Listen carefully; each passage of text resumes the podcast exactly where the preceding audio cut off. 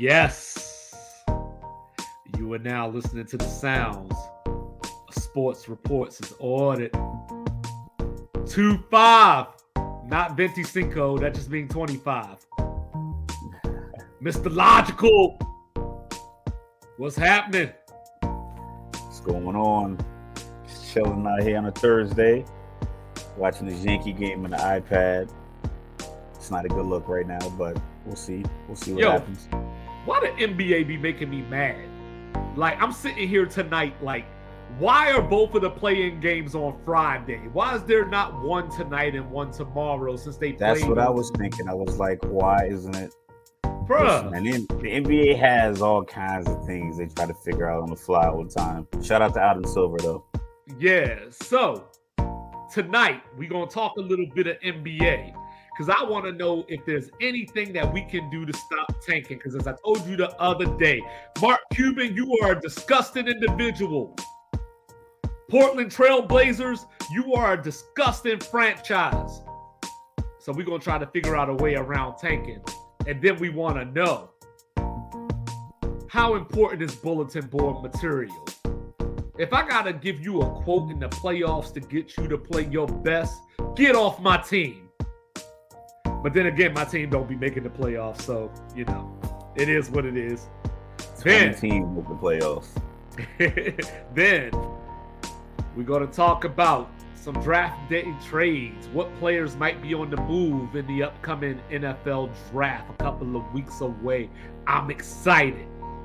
And then, where is the race? You know what? Here is the race.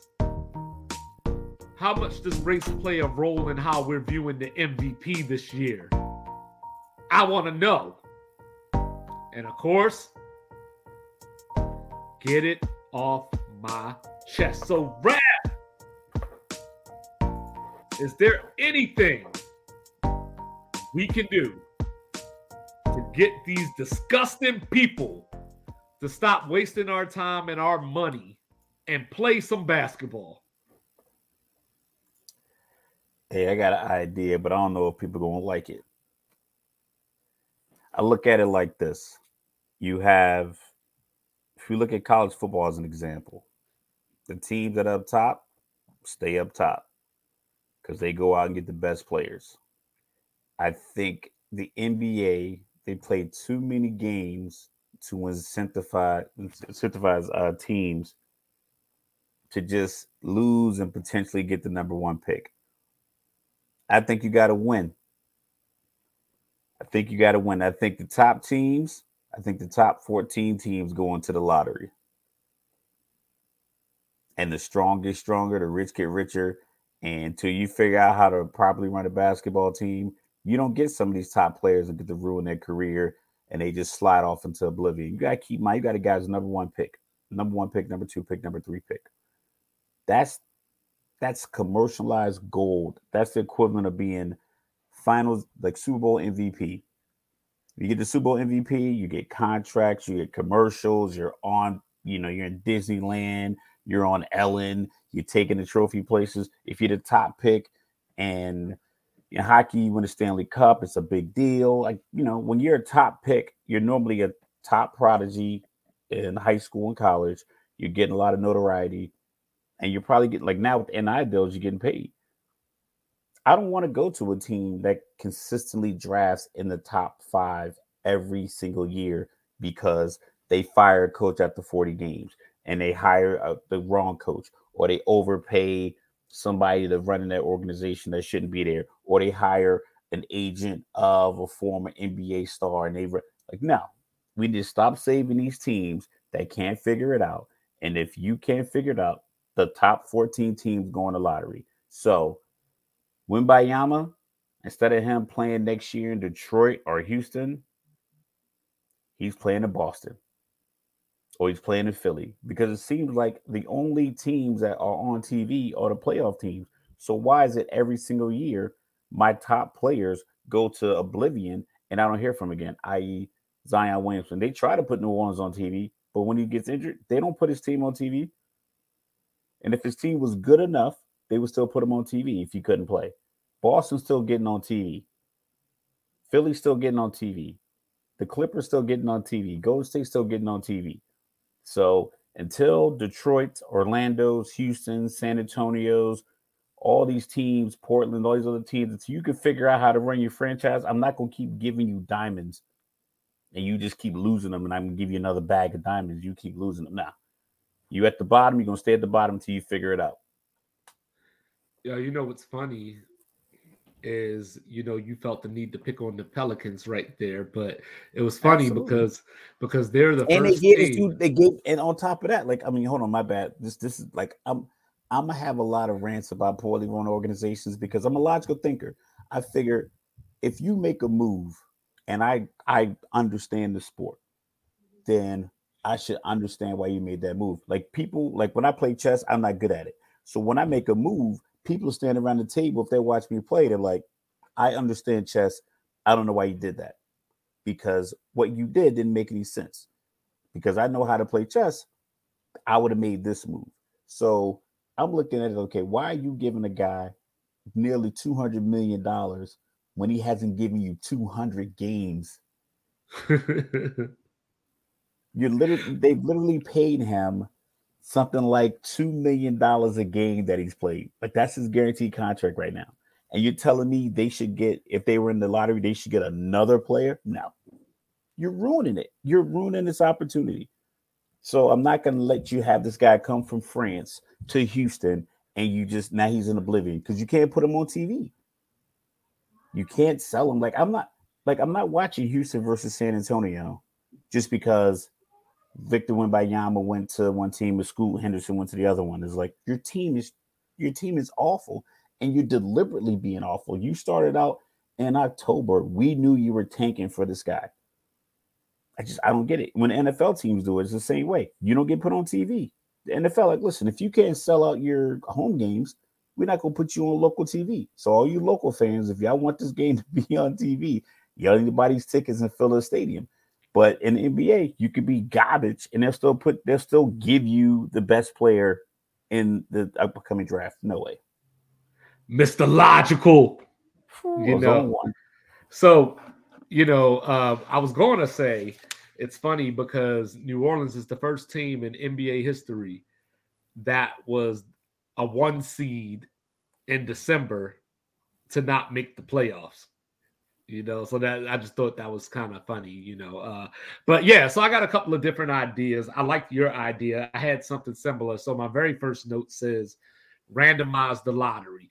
People only care about the big markets anyway so you got to give the people what they want. The idea that i have is straight up straight up capital punishment you know what i'm saying? Because these teams like portland dallas forgive me utah you are disgusting individuals, you know, because Portland, Portland was about two games out of the play-in with about, you know, 12 games left. And then they said, you know what, Dame, why don't you have a seat? And then his punk ass, you know, like he's he's Mr. I'm loyal, I love ball, I want to play. And you you gave me the quote about I don't even know if I want to play if there ain't nothing to play for. You two games out, make the playoffs. You know what I'm saying? Utah was right there with Oklahoma City, you know, going into the last eight to 10 games of the season. And then they were like, nah, we don't want to do this no more. You know, Dallas, need I say more? And Jason Kidd himself basically dry snitched and was like, yo, this decision is beyond me. You know, Luka came out and was like, as long as we have a chance, I want to play. Oh, All OKC needed to do was lose once. Like and Dallas would have could have got back in the driver's seat. And you don't know, I'm not saying that it would have happened, but you don't know. It's a little different pressure for a young team like OKC if I can lose and possibly still fall out versus I'm in even if I lose because the other team gave up. You know, so I say in a situation like Dallas's situation, come up off that draft pick. You didn't respect the game enough to play it. I don't respect it enough for you to get a top 10 draft pick. So you out of there. You know, another okay. idea, another idea. That's that not I- really tanking though. I don't think that. I don't think that. I don't think that's the same as tanking. Well, well, it, it is though because you don't make the playoffs, you get in the lottery. You know what I mean? yeah, but I think at that point, after after seventy nine games, you, know what you have. no. So okay, so let's focus on I'm talking about the let's- seventy nine day off season, and you decided okay. that then you're not going to even try to win. It's a difference between being like, we are not prepared to make a playoff run right now. All right, well, let's focus on Portland then for a second. You know, let's let's take Dallas out of it for a second. Let's focus on Portland for a second. You Yeah. know, they got Shaedon Sharpe, you know, who never played a game at Kentucky, but you know, he a wildcat.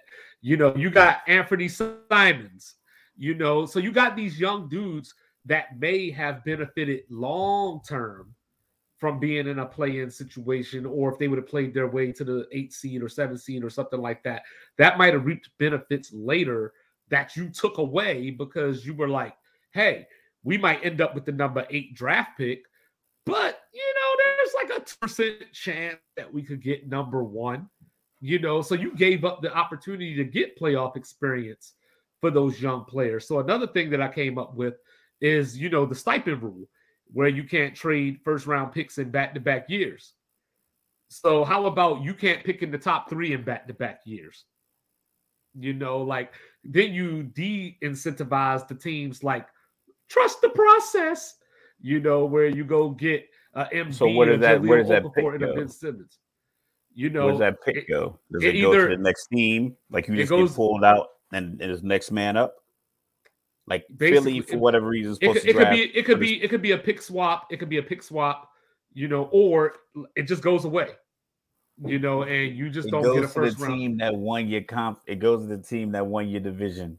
You know, or Just, or just to make that team even tougher since you couldn't perform. or the one that I really like is you just put all the teams in a lottery. Like you just put them all there. Like so, unfortunately, that means that some years Golden State gonna get the number one draft pick. But you know, but I don't care about that. What I care about is people wasting their money, people turning on the TV to watch these games, people coming in to watch certain players play, and these dudes aren't there. We could figure out the rest later. I just I'm not saying that dude's got to get out here and play 82 games. I'm not saying that by any means, just because Michael Jordan did it or John Stockton did it. I'm not saying that at all. But if if you're on the injury report, it's because you're injured. You know, and maybe you sit out an extra game. Maybe you got to automatically sit out two games. You know, if you're like, because you know, I've seen some things this year where like LeBron and Anthony Davis weren't playing back to backs, or you know, like some players might have like um hamstring hamstring soreness. But Well, that's if the your hands- With the injuries, you can put that down every single week because everybody's feet hurt. Right. That's what I'm saying. Everybody needs a break because So a body part on- hurt. so if you're So you just so say, you just put a body part down. Yeah, so Like I you're I- on this, I think if the only on thing- I- injury I like real quick, real quick, real quick. If you're if, you, if you're on this injury report, then tie a number of games to it. You know, if you're on the injury report, you got to sit out three games. You got to sit Like out the two MLB. games. something along those lines, like a DL. Yeah, Baseball plays 162 games, so I think it's a little easier to put them on a D on the disabled list for a few games. And I get it because, like I said, if, if if it can work in one sport, you can figure out how to you know extrapolate and make it work for your sport. My thing is just tanking implies implicitly that you are not going to try to win. But yet, like I said, we could talk about the money, we could talk about the competitive spirit, but it's just like if you want me to pay top dollar for your level of product you're putting on the floor, and I know you're deliberately putting a product out there that's losing, then you should be able you you should cap the tickets. Fifty dollars max. It's like, listen, you're not going to charge people more than fifty dollars if you're not trying to win. I don't care where your organization gets the rest of the money to pay everything else, but if you're not trying to win, you you have to section off your arena. It's ten dollars for these seats, twenty for these. I don't care if you got season hold season ticket holders, whatever the case. You can't charge more than X amount of money because it's like if you're not putting a winning product out there, it's like you're basically you're, you're point shaving. You're basically cheating. Like If I know you're tanking, i.e., trust the process, I could bet thousand dollars a night against Philly to lose because I know they're trying. So if you lose, like how many games did San Antonio lose this year? 62. Uh, I think Houston lost about 66. If I know, if I'm a gambler and I'm like, oh, I'm gonna put hundred dollars a night on this team to lose, 66 of them nights I'm gonna win. If I know that coming into the season, you don't deserve a top pick. If I know that's yeah, run it down real quick. Yeah, so San Antonio and Houston both lost 60. Detroit lost 65. You know, um, and then uh next was Charlotte with 55. Yeah. I'm betting a hundred dollars every single night for Detroit to lose, and I would have won over 60 times. like, think about that in an 82 game season, and I know it coming in. So, if that's the case, like, listen, cool. You just simply you don't get a shot. I don't even I don't like you say putting everybody in the lottery. No, because I don't think everybody deserves a shot. Because if a top Kentucky Wildcat program, UConn, uh, San Diego State next year, you know, FAU, these teams performed, they got to the final four, Miami. They're going to get first dibs on a lot of players that maybe they thought they couldn't get because your winning success attracted me to your your organization. If you let the draft picks come and do a, a speed dating round of all the NBA executives, and the first thing they said was how many games you won last year, they're like, oh, we won 16. Next, eh, and like they get done. but if you're like, oh, Sacramento, you won 47, 48 games, you won your division, third in the West. I think I'm gonna join your organization and we can go better from there. Like we can start at 47 wins and get the 55 to 60 wins instead of me coming to a team with 16 wins and I'm 19 years old and you want me to get this team from 16 wins to television viable. Like, listen, you only get a few guys who can come out and do this for you. It doesn't happen every year. So to put the that pressure on these guys every year, you see what happened to Markelle Fultz, he fell apart. Mm-hmm. He literally fell apart. Zion Williamson talked about he don't know if he could be Zion. Like you mean you can't be you? You're so, so, so, concerned about all this other stuff you can't be you. Hey, That's what you. Zion, Zion need to get on that Stefan Urkel plan. You know what I'm saying? He need to lose some weight and become a whole new dude. He don't need to be Zion. He just need to be Zai. Zai yeah. Williamson, you know what I'm saying? But but but you but you know, but tanking is one of those things. Like we were talking before, um, a couple like a, one of our earliest episodes, and I had said something about um, injuries, and you were saying like well, you know, it's hard to prove how injured somebody is. Like, so tanking is just kind of the same thing where, like, you could look at somebody's record and just say they're tanking. But, you know, some of these teams, even if they're not necessarily tanking to get the number one draft pick, they are in a place where this is my roster. I already know I have a bottom five roster in the league. So How do you get a bottom five so, roster in the league where everybody gets selected from the same players? But, How because, do you get to that point? Because players leave. Pull, some players no, leave. they don't. That's you why know, they have contracts. Play, some players That's why traded. they pay players. San Antonio had Dejounte Murray on their team and didn't want to keep him because he was going to help them win games. Philly traded away Michael Carter Williams because he was upset in the locker room because he had just won Rookie of the Year the year before and he was upset that we weren't winning games. You're not losing games because you can't you can't get players. I give it to you if you are Detroit and you you but Detroit bad contracts. Jerami Grant they gave a bad contract to, had to trade him away and buy him out. Blake Griffin they gave a bad contract to, had to buy him out. Uh Cade Cunningham has been injured. They got this kid Ivey. I mean, he could be up and comer.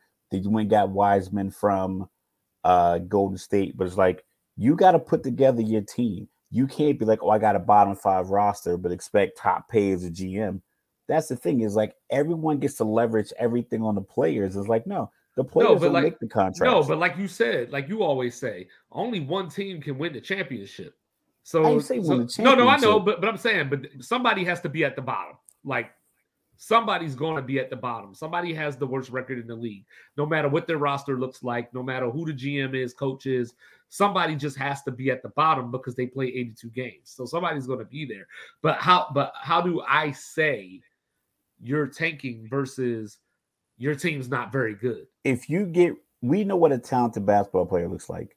We see SGA, we see Dejounte Murray, you see Jokic, you see Tatum. Imagine Let's think. Let's think. Let's think. Let's think. Okay, Dejounte Murray. We'll use him because he's the new example. He just they traded him to Atlanta when Atlanta didn't need another. Score. And it also takes two to make the trade happen. Atlanta oh, didn't yeah. have to make the trade.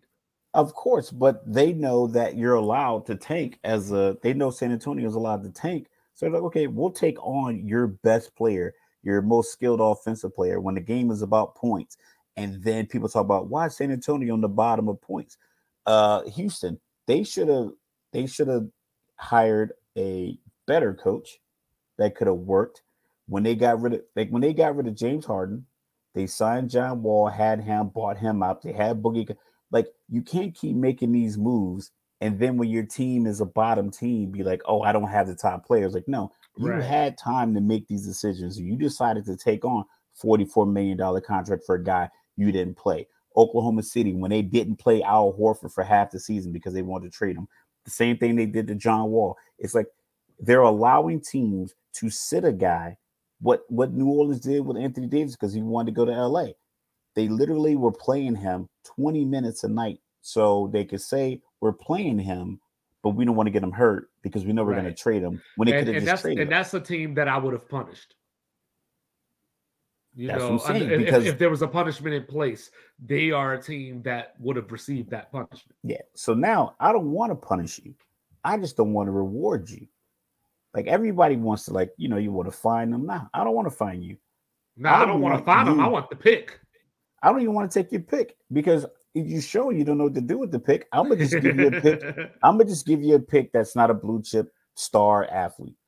I'm right. not going to give you like because if if these guys had a choice, they wouldn't go there. And I get in the NFL, it happens, but the NFL teams rarely go out there and purposely go one and 16, one and 15.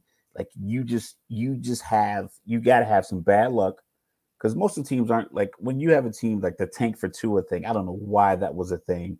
I'm not no I don't know why they were trying to tank for a five foot eleven quarterback who weighs less than my 14 year old son, but it's just that sport is too physical. Shout out to Lovie Smith. Winning the game got him fired because of the, the, like. So and they're like still said, number two though. Like they still got the number two pick. And my plan, like I said, in the NFL is not as bad because I think those guys are more gladiator, and I think just through sheer will, a lot of those games are just you just you just beaten.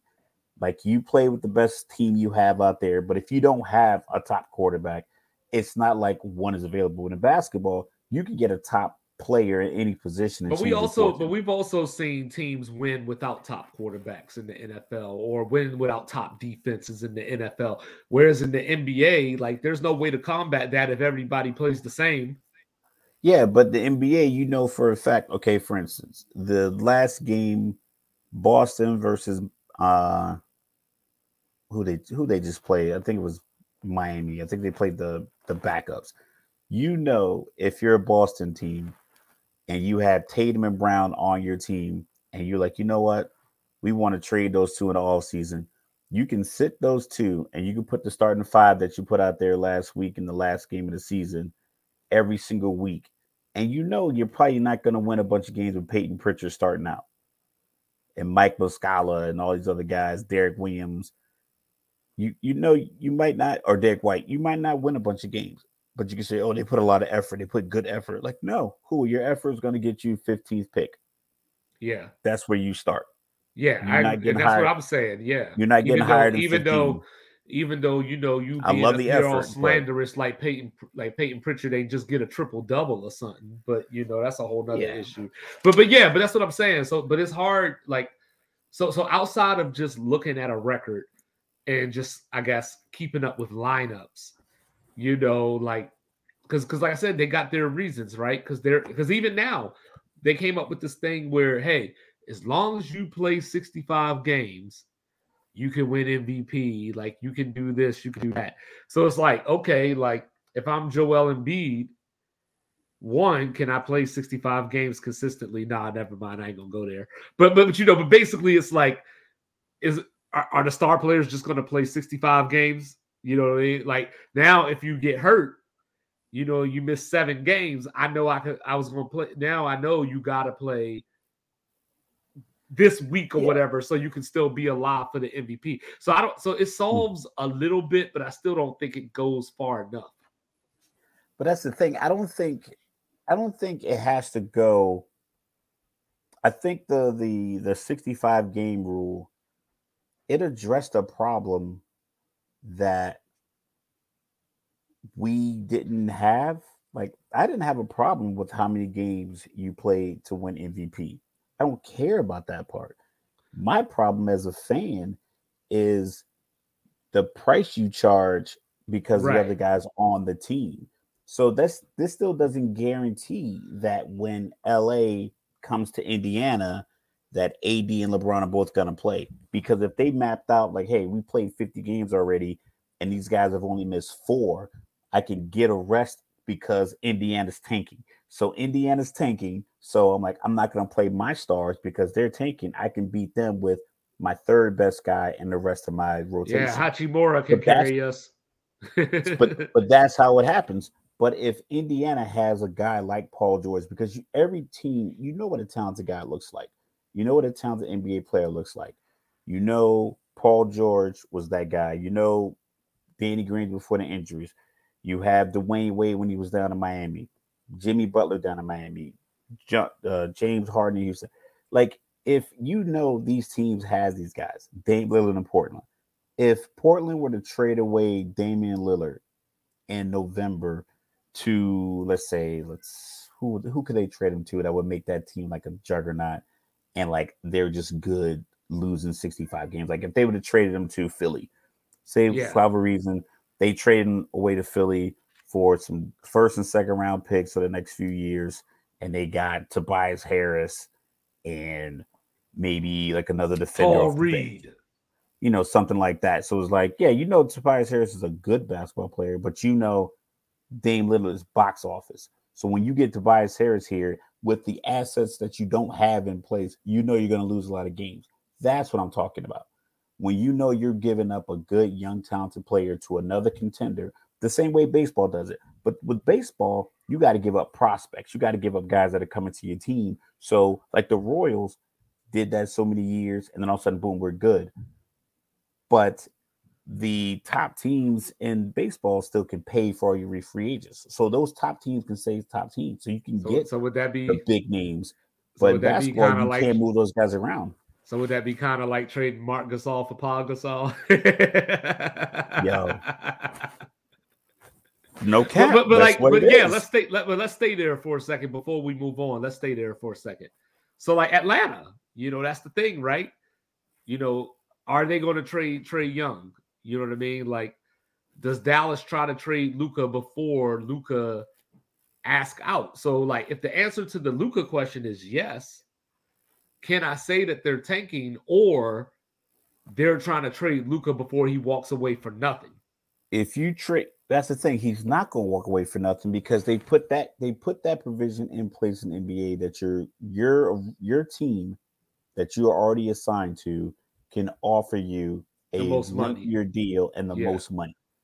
That's yeah, but but if I'm a but if I'm a player and I don't see your vision, I don't see that you're putting stuff around me like that money ain't gonna keep me. To, I'll sign the contract, but I'm still gonna ask out at some point. Kevin well, Durant. Yeah, and look how long it took him. Like it took him a while, but Brooklyn caved. They didn't have to.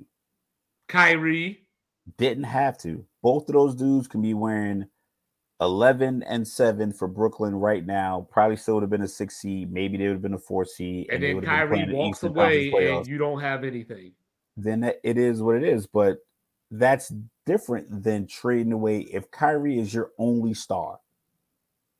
Like if Cleveland had Kyrie and LeBron wasn't coming back, and they're like, you know what?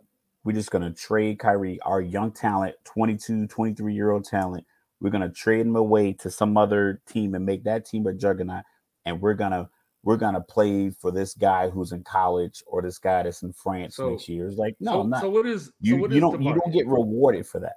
So what is the market for a dude like Trae Young? Like I think, I think you know with with with Trae, I don't know where you can trade him, where you're gonna get the same value. Because if you want to get rid of him, NBA execs know is like, oh well, you're getting rid of a good player even if he wants out, sit down. Like yeah. you can sit down and talk man to man and have these conversations, or if you, you know, whoever works in your front office. I'm not saying if you know any females work in the front office, but you can sit down like adults and discuss like, yo, this is the vision. But they're only you have to have some kind of punishment, not necessarily punishment. You have to have some kind of setback that's going to come with if you trade away Trae Young and you tank, you still start at 15. You're not you're not getting you're not going to get a top pick. I can live with that's, that. That's my thing. Is like you start at the bottom. Or like if you're not if you're a non-playoff team, not play in, the top right. 16, the top 16 teams get the next 16 picks. One through 16 at the end of the regular season goes one through 16 in the draft.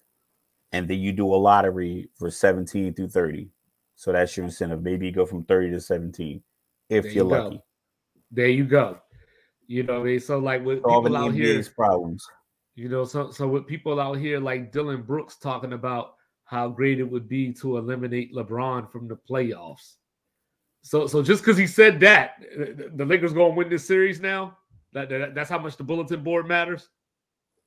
I don't think so. Let me get some of this, you know, jersey in the in the springtime well, you know, like I like I think bulletin board material. I, I, think it has a place. It has its purpose, but I don't know if it's this end all be all that everybody says it is. Like, so, so for example, you know, if I'm a dude that plays defensive line for Ohio State, and there's some Michigan lineman that gets on TV talking about, yeah, we've been waiting for Ohio State all year. We're gonna punch him in the mouth.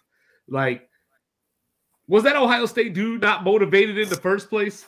Yeah, if you weren't motivated in the first place, then I don't know what to tell you. Like people say extra motivation. I don't know what I, don't, I think that's kind of a, an oxymoron. I don't know what that uh, means. Motivation is motivation. Like either you're motivated or you're not. Yeah. You're prepared or you're not. Extra prepared. Like no, you're prepared or you're not. Like everything. So you know, I had a player. It's good for player, the fans. I had a player come to like mind. When, when we when we talked when we discussed thinking about this, there was a player that came to my mind, and you know I thought of Vince Carter. You know, the dude that had all the talent in the world. And I don't know if we can say I ain't gonna say he didn't maximize his talent, but I thought Vince still had room to be better than what he ended up being. You know, so like if somebody would have got on TV and been like, yo, Vince Carter he was in the lane, he was about to take over the league, and then his cousin came through and started leading the league in scoring. And was that going to make Vince be like, yo, I'm averaging 32 next year? People say that like that stuff happens. I think what you get if you're a professional athlete and you're going into the playoffs, then and you want to play for a championship, you feel your team is is positioned to make a championship run. I don't think what a player says in an interview, your opponent says in an interview, is going to motivate you more. Because I think your intrinsic team values and your team structure should motivate you to to achieve, you know, this ultimate goal you guys are chasing. I mean, couldn't help, maybe. I think really all it really does, I think it gives the fans something. I think the fans now have something like a meme they can make you know, like uh Dillon Brooks, if for instance Lakers go up 2-0 on the way back to LA, it'll be plenty of fans in the stands with signs that say, you know, I thought you wanted LeBron, whatever, whatever. And that might annoy, you know, Dillon Brooks. But I think LeBron is just as motivated to win that series as he is to win any other series. I don't think Dillon Brooks is the the the stoker of that you know emotional flame that we want that we people try to you know shape it out to be. Yeah, I figure looking out for it. Yeah, I figure if you're playing against somebody like Dillon Brooks or Draymond, like that's the motivation right there because you know Draymond's going to be trying to get in your head, or you know that Draymond's going to do X, Y, Z. You know, so you just have to be extra focused, or you have to know going in I'm not going to let him get to me, so I'm going to ignore him. And then maybe that gets you off your game a little bit because you're focused on his antics potentially. But for somebody like LeBron, um, since we brought him up, or Kevin Durant, you know, Kevin Durant got two titles. So, like, yeah, you can do the whole he wasn't the bus driver thing, but he retired tomorrow. He's still a two time champion. You know, two-time so, so Finals MVP, two-time Finals MVP, sees the league MVP, and regardless of what people say, he was the best player on those Warrior teams. You know, they went and got him, but more than he ran to them. So, like, whatever, you know. But when you're talking about those people on debatable. that level, like, a, whatever, it ain't debatable. But when you're talking about people like LeBron, Michael Jordan, Magic Johnson, Larry Bird, whoever you put on that high esteemed level, their motivation is they're against themselves or they're against the expectations that they had. Like LeBron came into the league with the $90 million Nike shoe deal. His motivation was I'm here to be the best. I'm here to show people that I that I, I deserve this. It's not about oh, this guy, Dwyane Wade said something in an interview, so now I got to drop 40 on him. Paul Pierce said something, so I got to drop 40 on him. No, you want to drop 40 on him anyway because you're trying to stamp yourself as that person outside of Michael Jordan's shadow. Yeah, Jordan and Jordan did this. They they said Jordan did the same thing. He made up a story about uh one of the defenders for the Knicks or something like that had said something in an interview, and Michael read it, and it was motivation. And then we found out later that none of it happened or like Michael ran into a guy at a restaurant that played for one of the teams and they said something to him. Mike, and then we came out later and found out none of that happened. And he was probably just of, tired. He just he just he just made it up. He just he made was, up. He was just, just, fatigued and he he, he had to charge up. the whole yeah, he just made up the whole thing. Uh, and we talked about this because I sent you the link from the the clip from the shop where Draymond said before the season started, you know, I get up for guys like when Giannis comes and LeBron comes into town, like those are the big games. And I can get that marquee matchup. You want to match up against the best, you know, these these players, however they feel. But he said, I mean, I can't get up for the Kings or whatever the case may be. But when you get to the arena, you also don't want to lose to the Kings either. So I think your motivation right. to win is still there. You might not just be, you might not be deliberately hyper. You might not go out and get your standard Draymond technical to get the crowd into it, to get Steve Kerr all riled up, whatever. You might not do that, but your your your motivation to win is still the same. Now the Kings can look at that clip and say, "See what they said about us." But if you need to, if you need that information, if you need that to be your driving force in April, then you were prepared. Yeah, I mean, you're you're playing against the defending champs no more, no less. You're playing against the defending champs. You're like I brought up the other day uh, where I talked about somebody slamming the door shut on the Warriors, and you were saying like, no, ain't nobody gonna slam the door shut on them. But the point that I was making was, you know, if you're a team like Sacramento and you knock Golden State out in the first round, not only does it elevate you in the eyes of everybody nationwide, but this could be it. Like Clay getting older and declining, Draymond's declining, so on and so forth. So I'm not saying that you specifically shut the door on the Warriors, but you're the team that beat the Warriors coming off of a championship. And now if the Warriors don't make it back to the championship, you're that's the moment we recall that the Warriors yeah. ended. So that's motivation right there enough. And maybe as fans and as a fan, maybe that's naivety on my part you know, where I'm looking at it that way and thinking that these players think things like that. Because for me, if I'm somebody like, say, De'Aaron Fox, I'm walking into that stadium. Steph ain't coming in my house and bombing away on me. We we putting them out. We gonna make our names known. Sacramento stand up. Like yeah, but if that's but if that's been your motivation this whole time, seeing the clip from the shop shouldn't be extra motivation because it's right, like you're motivated right. or you're not. Right. You're ready, you're not. You're gonna motivation can be intrinsic. It's basically yeah. Intrinsic. So it's like you should already be ready for these moments if that's if that's the goal. If the goal is to win, then it doesn't matter who's there. Like your goal is to win. Yeah, you want the TV acclaim and you know you get your regular season wins and then you get the Christmas Day game. It's validation. It's a measuring stick. You get all that other stuff, but it's like, man, if you need to hear about what some backup power forward said to you, AD, then you're in trouble if if Ja Morant needs to hear that some executive in LA thinks that he's a thug and he's gonna his his entourage is gonna ruin the game from the sideline. If that's the motivation you need to go out and drop 40, then whatever. Whatever I don't know. If I'm Ja, whatever, I might whatever, be a little if I'm Ja, I might be a little more motivated if I saw Shannon Sharpe over there. I mean, because Shannon's gonna put them paws on his pops, and then he couldn't do nothing about it because Shannon put them paws on John too.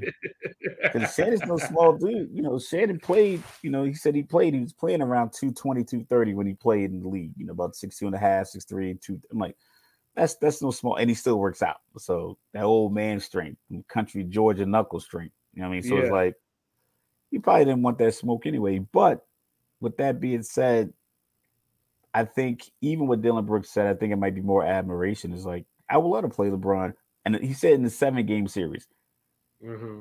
he didn't say sweep. So I think I think as a as a, a sports pundit, so as you know, we have fashioned ourselves to be. I think it's it's a conversation that we can have. But I've always felt like if you needed, like if you're a boxer and the the press conference m- makes you want to knock the guy out more, then you weren't really ready in the beginning.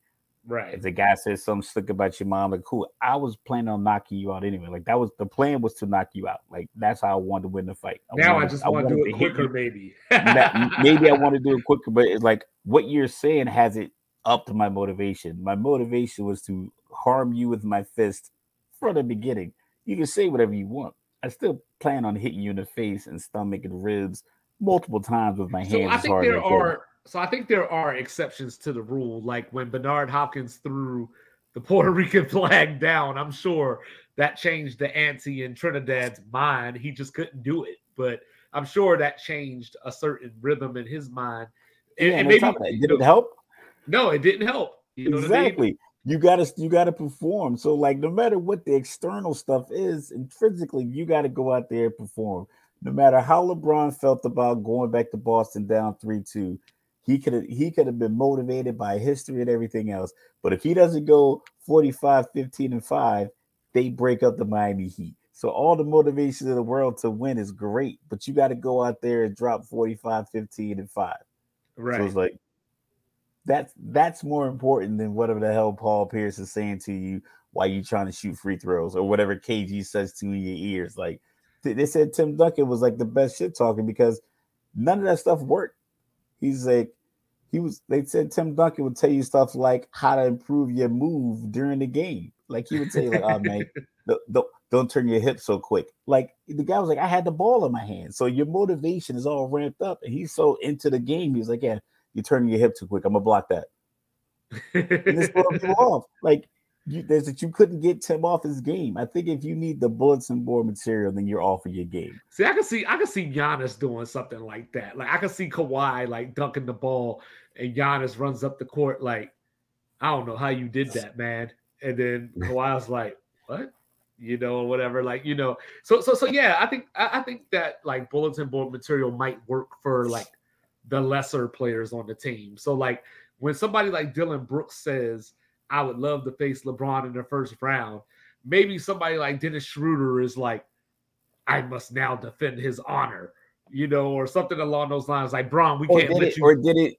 It did it motivate Anthony Edwards to Karl Anthony Towns to beat LA just so they could tell Dillon Brooks, now look, you got to play us in the first round. Like, no, none of that. No, it, it worked because Karl Anthony Towns. Karl Anthony Towns can't keep his hands to himself yo, if he didn't grab AD and AD didn't flop, first of all, AD is yeah, 6'10, 275. You shouldn't fall. Like, no, no one can put you to the ground. he was like, oh, ref, ref.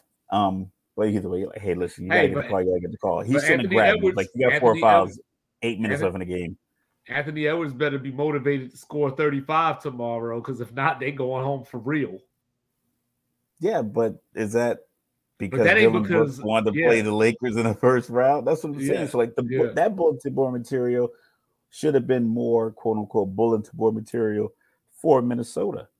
Or when Patrick Beverley was like, I want to knock the Lakers out of the playoffs, you think that made them want to beat Chicago more, or the fact that they needed to beat Chicago at least one of those two games to ensure that they had an opportunity to play in I think that's more beneficial than a dude who used to be on a team that they just traded, who's been on like his 15 yeah. and three and a half years. So it's like, well, it just reminds me of like, you know, the MVP conversation we're going to have later. Like, you know, the media just needs stuff to talk about sometimes. And they just create these stories. Like, you know, like you always talk about did they lose the game or did they win it? And I'm like, I don't know. Both happened, you know, at the same time. Yeah. Like one team won, one team lost. yeah, and that's the thing. Like sometimes it's like, you know, last week you and I, like last couple weeks, we were kind of like trying to find things. And yes, these kind of comments here and there, but really the thing that makes our conversations work is or tangible things that occur. The baseball season started. We could talk about baseball. The NCAA championship occurred. We could talk about that.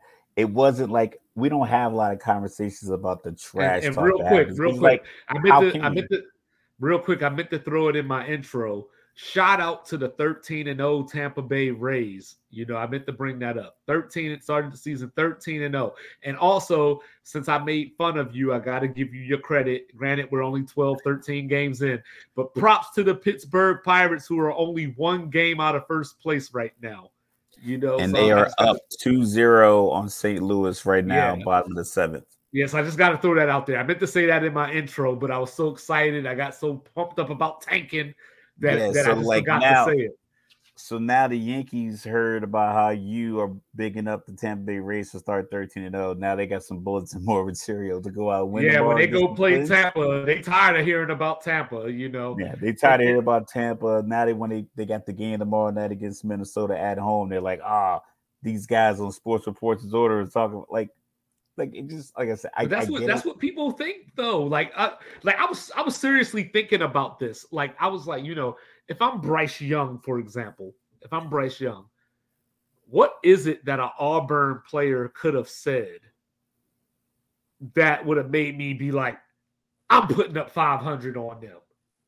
Because you started out wanting to put 500 up on them just because they're Auburn. They're the it's the Iron Bowl. You want to embarrass them. You want like like like you need to win it to get the national championship game. You need it to validate the fact your coach gets paid like fifteen million dollars, and now, you got an eight million dollar NIL deal. Like, do I think? Do I think that a team like Auburn, six and five, goes up against eleven and zero Alabama, and internally within their locker room, they're like, we got to beat them to knock them out the national title race, and that might be. I do believe that is a thing, and but that's intrinsic. That happened organically in their locker room. But if the what? media came out and said, but if the media came out and said, Auburn said they're going to beat Alabama like some dogs just to get them out of the title race, I don't think Alabama goes in like, hey, we got to be on our P's and Q's to beat the six and five Auburn team. yeah, so like like two examples. Like one, like uh Dan Campbell said at halftime of the Packers Lions game, oh well, we can't get in, so we're gonna ruin their chances. And then I'm pretty sure Green Bay heard he said it on TV. He said it in his halftime interview, like, "Hey, we can't get in, so we're gonna ruin their chances." Yeah, somebody check their tweets at halftime. Yeah, like everyone, like it's already on Twitter. Uh, but I don't think that motivated them anymore because I mean Green Bay still lost. Yeah, like, I think yeah. I, both teams want to win because it's the division rivalry and you want to win. I think they wanted to win that game anyway, even if unlike Doug Pederson when he put in Nate Sudfeld so Washington can win the NFC East and it was promptly fired, deservedly so. Um, that's probably that's how, you, that's how you handle a tank right there. yeah, you get rid of him. Now he's in Jacksonville. You can try to make it run. But uh, one of my favorite movies, Heath Ledger, Knight's Tale, Shannyn Sossamon. Uh, he was, you know, if people haven't seen the movie, he was a squire. The knight died. He took over, assumed his identity, and he was just so good. He was beating everyone. So it was one scene, uh, Alan Tudyk and the other co-star. Uh, they put Heath Ledger up on the horse, and he's like, "Tell me about this knight." And he was like, one of the guys said, "Oh, he's raised the taxes on his land three times to pay for tournaments." And he goes, "Yeah, his countrymen are starving while he sits at banquets." And then they both leaned under the horse and said, "It's probably true." But it's like it's like motivated the doctor dude off the horse. And it's like I get it in that moment. It's like you want to win, but if you give if you give them a little spark, okay, I get it. But as far as like a professional league and everything's all the chips in the middle of the table, I don't think an interview from seven months ago should be like the inspiration that you you that pushes you over the edge. You know, because yeah. you can still lose. No matter how motivated you are, you still can lose if you're not prepared.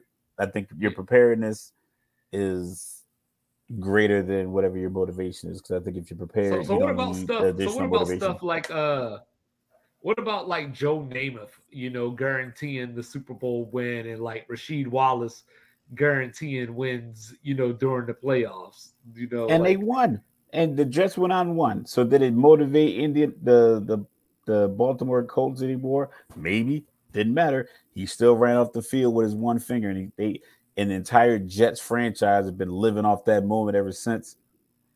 Half yeah, the people in America me. weren't born when that game happened. Yeah, it sort of, remi- right sort of reminds me. It sort of reminds me of another New York franchise, but that's a whole other story. And that reminds me of another team that plays in green and white, living off of one chip. Two thousand. Yeah, yeah. So you know, and, and and that's it. That's just it. You know, like I just think of these moments as you know, it's something intrinsic inside of you that you want to accomplish, whether it's for your legacy, whether it's to make your children proud, whether it's to make a parent proud, whatever it might be. You have these intrinsic things. And that's where, like I said, I thought about Vince Carter, you know, because uh, one of my boys, you know, White Adam, you know, he refers to Vince Carter as the 10 man, you know, because he ain't got no heart. So, so that's why I thought of Vince Carter, you know, because I was like, you know, he had the Michael Jordan comparisons, you know, but then like Kobe came in and was like, no, that's the Michael Jordan guy. And, you know, all these other guys came in and did these things where Vince, not that he became an afterthought, but he became the, I want to see what dunk he's going to do tonight because I know he ain't winning no championship guy. Well, and you blame the front office because they had Tracy McGrady and him at the same time. This is true, you know, and you know, but that so goes back his, his ability to dunk, or is it his team's ability to blow layups? I mean, hey, he his made it to the, he, he he made it to that one series against Iverson where you know they were trading 50 point games and everything, you know, but Iverson just beat him. And that happens. And that happens. I don't I don't think he was win, more motivated because oh, this dude's a Reebok athlete and I wear Nikes. I don't I, like I said, I just I just think I just think the whole I think that that entire premise is kind of overblown. Can it be a little bit more motivation? But like, yeah, maybe. Maybe that extra two percent boost you need. But if you need if you need it, then you, you're not ready. Ooh, Pirates got another home run. So there you go, my guys, man. You know, what I'm saying, come on, Pittsburgh, win the division. I'm on your side. I was trying to think mm. about that. I was like, yo, when was the last time Pittsburgh was actually good? Like, was it Barry Bonds? Like, it had to be Barry Bonds. like, like straight up, I think it might have been Barry Bonds' time. Like, I know they I had, can't think of another time. Well, I think they had a near playoff run, like fairly recently, but the playoffs for baseball has finally expanded. So it, like the that was that was a tough that was a tough grind because it's like three like six teams made it or something. It was like yeah, it was a very low number see, for a but, lot of but, years. But, but, now the Padres got motivation, right? You know, Tatis was suspended last year. You know, and you know they lost. You know, so we don't. I don't know. You know, maybe, oh, maybe, they went back to back. Oh no way! They just went break up the Pirates, the new Miami Marlins. He's yeah, only sixteen. You they know, got a but, bunch of Dominican players on the team. You know, but yeah, you know, so shout NFL, out to Pittsburgh. Pittsburgh's a dope city on the low. It's like a hidden gem in the Midwest. You know, and I and I, I love suggest anybody go there. I, I, don't really like any teams from Pittsburgh. Like I'm supporting the Pirates just because they've been bad for so long. But I love cities like Pittsburgh that do the color scheme thing. You know, all their teams pretty Whole much. City. Yeah, where's the same thing? You know, I like that. Oh, the city's know? painted that way. Yeah, where's the bridges you know, are painted. The like it's literally everywhere you go. That's what you see. The restaurants are paint like the restaurants around the stadium. It's a lot of like gold, black and gold black and yellow, whatever they want to go with, black and gold, black whatever color See, you want to use. There you go, everywhere. ladies and gentlemen, and that's why you tune into Sports Reports As Ordered because you get Pirates Appreciation Day. You never know what you're gonna get around here. We gave go to you Pittsburgh, man. Benihana was legit, and they put the sauce on top of the pizza. Yeah, and they got a dope casino. Like, yo, it's yo, Pittsburgh's legit. Like, you if know, you but, if your but, favorite team is a game in Pittsburgh, I I suggest you check it out. Nice you know, but look at that from Daniel Jones from Daniel Jones Appreciation Week to Pittsburgh Pirates Appreciation Day. We got the little guys out here in these we got streets, you man. covered. We got you covered. Yes. This is a show y'all so, need to watch. So speaking of things that you never know what you're going to get, the NFL draft is coming up. So, you know, we already talked about teams are calling Arizona to get the number three draft pick. We saw Chicago trade out of the first pick with Carolina. And, you know, they got DJ Moore out of the deal. You know, Raf, you got your eye on any players that may be on the move during the draft. There's been talk of a, a few players. Uh, the Aaron Rodgers saga. It's got to come to an end. Come on, man. I was watching the Rich Eisen show and they're basically saying that the his announcement that he made on Pat McAfee show kind of handcuffed the Jets a little bit, kind of you know slid a little bit of their leverage. Yeah, Green Bay was like Andy yeah. up then. Yeah. Yeah. So like now they want like a couple of first. They want first this year, first next year, and the second unprotected, like all kinds of just they just want it all, like with no guarantee that Aaron's gonna play more than two years. So I get that that move is potential. The money is crazy. He's owed like fifty nine million dollars this year. I don't know how they're gonna divvy that up. I don't know if the Jets take on a certain percentage. DeAndre Hopkins, he's owed 19 million this year. That you know how we talk about these these contracts and how the way they pay out. NBA contracts I don't, are worse. I don't know how realistic it is. I don't know how realistic it is. And people always tell me it's your fault and it's Adam's fault, White Adam. Everybody tells me that I'm a closet Falcon fan you know, because I would like to see DeAndre Hopkins go to Atlanta. Nah, it's too much money. It's too much money, and we got a number one guy already.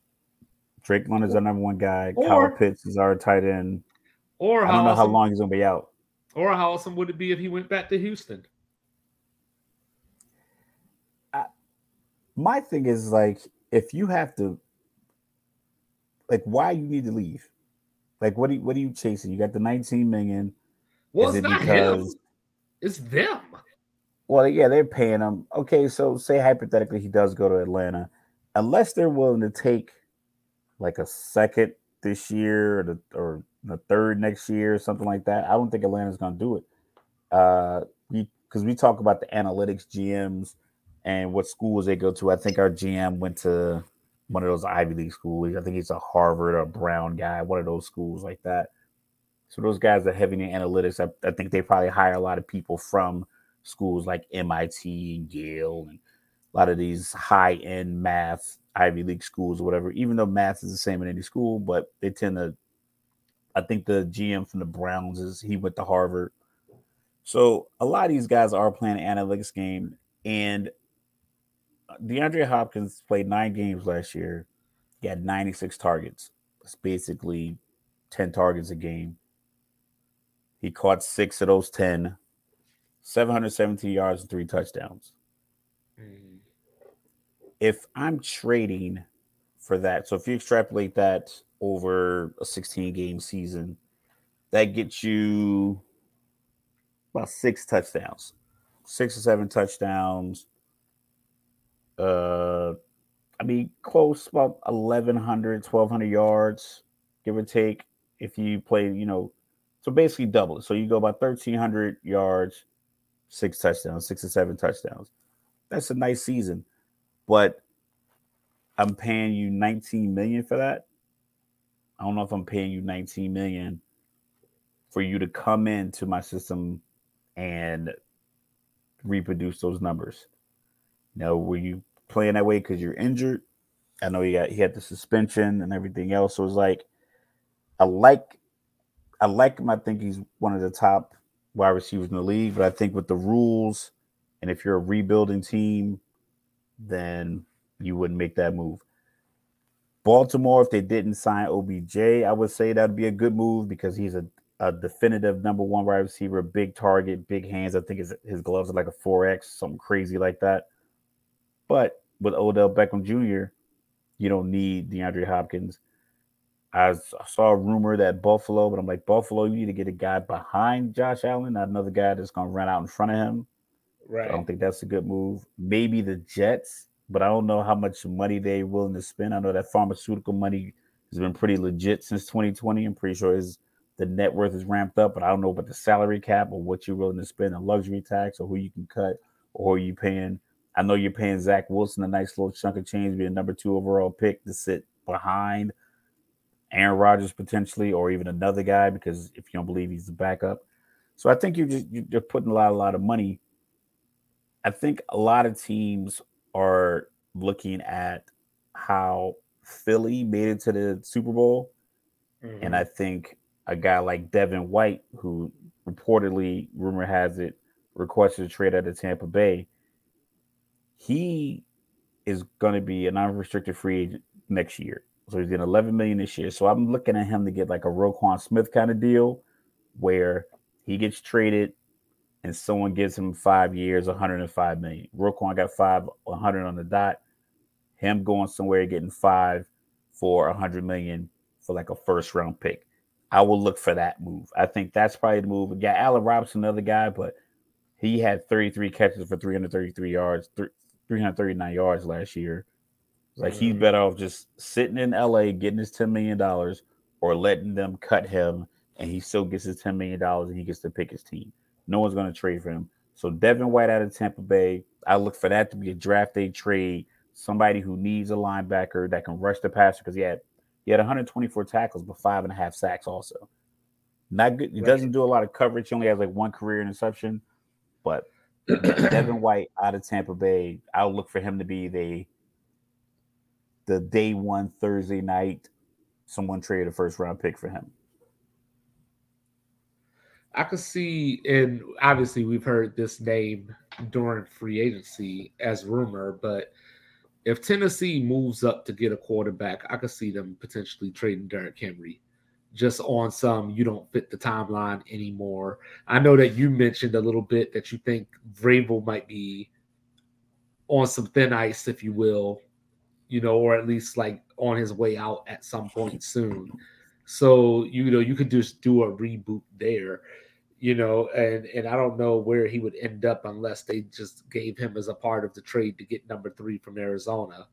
You know, um, I know Arizona has James Conner, but you know, if you could get Derrick Henry, I guess you take Derrick Henry. Um, I've heard the Denver receivers. You know, I've heard some Jerry Jeudy noise the last couple of years.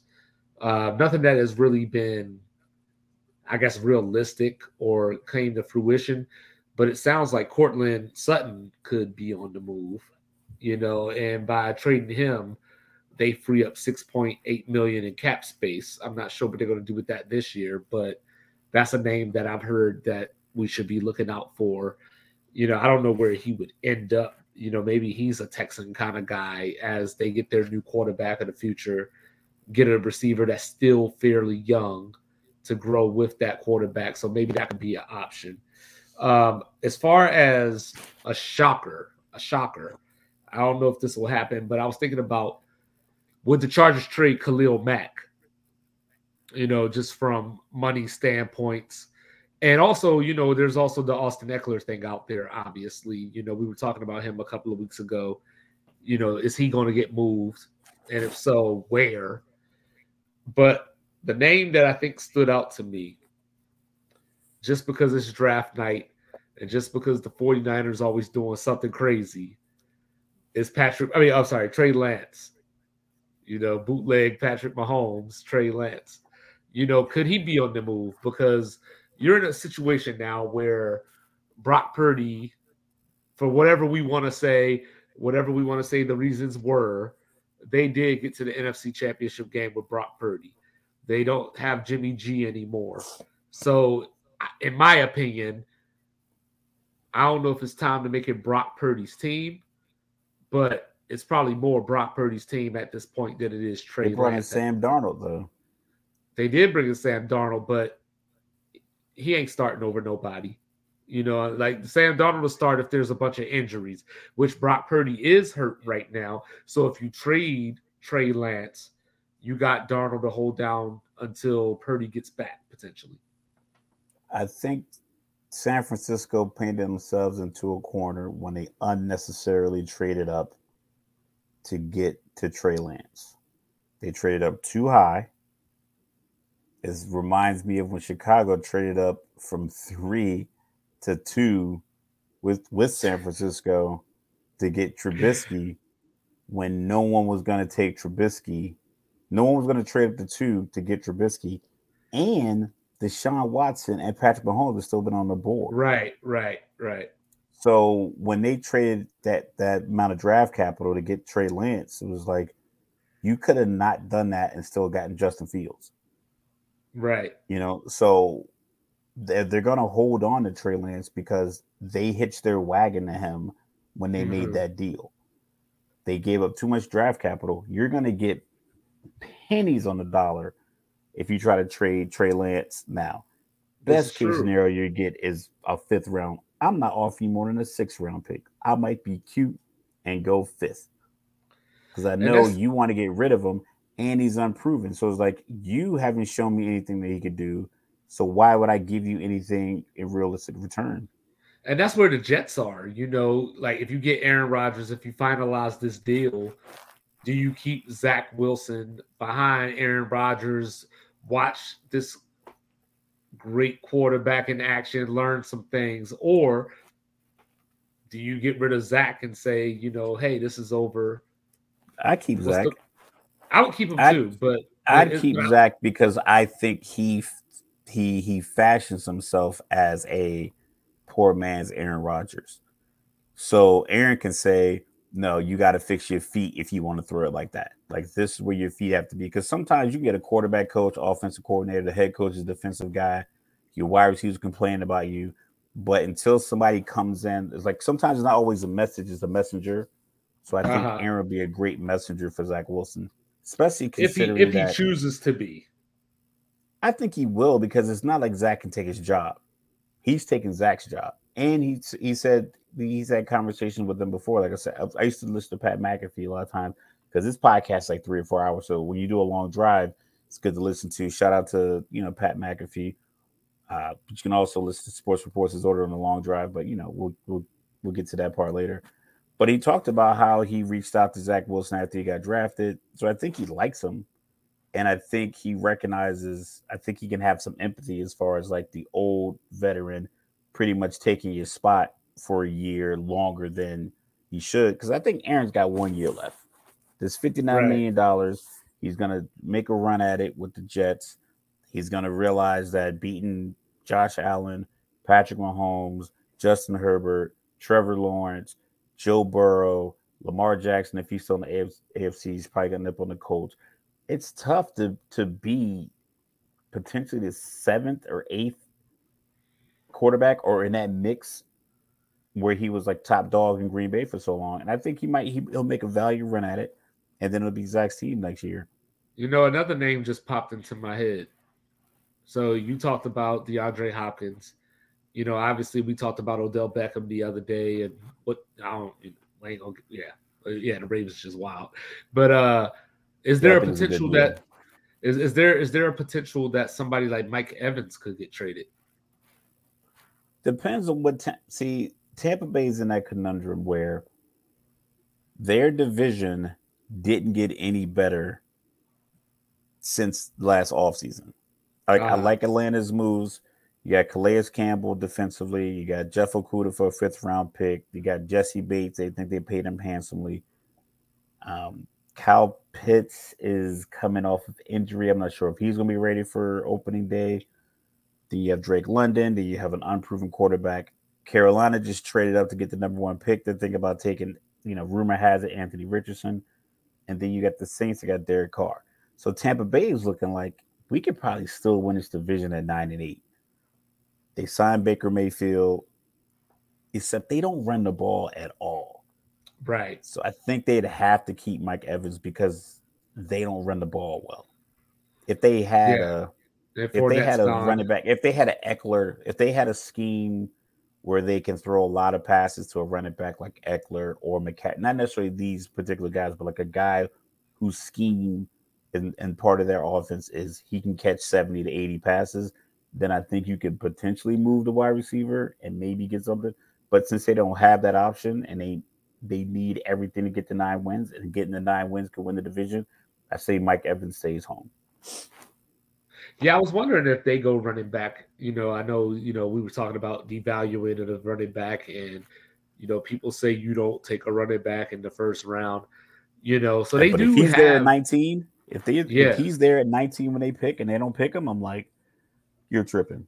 Yeah, because I mean they do have Rachaad White, who could be their version of Ekeler, but you know he's not an every down back by any means. I like him a lot, but they probably need a bell cow, if you will.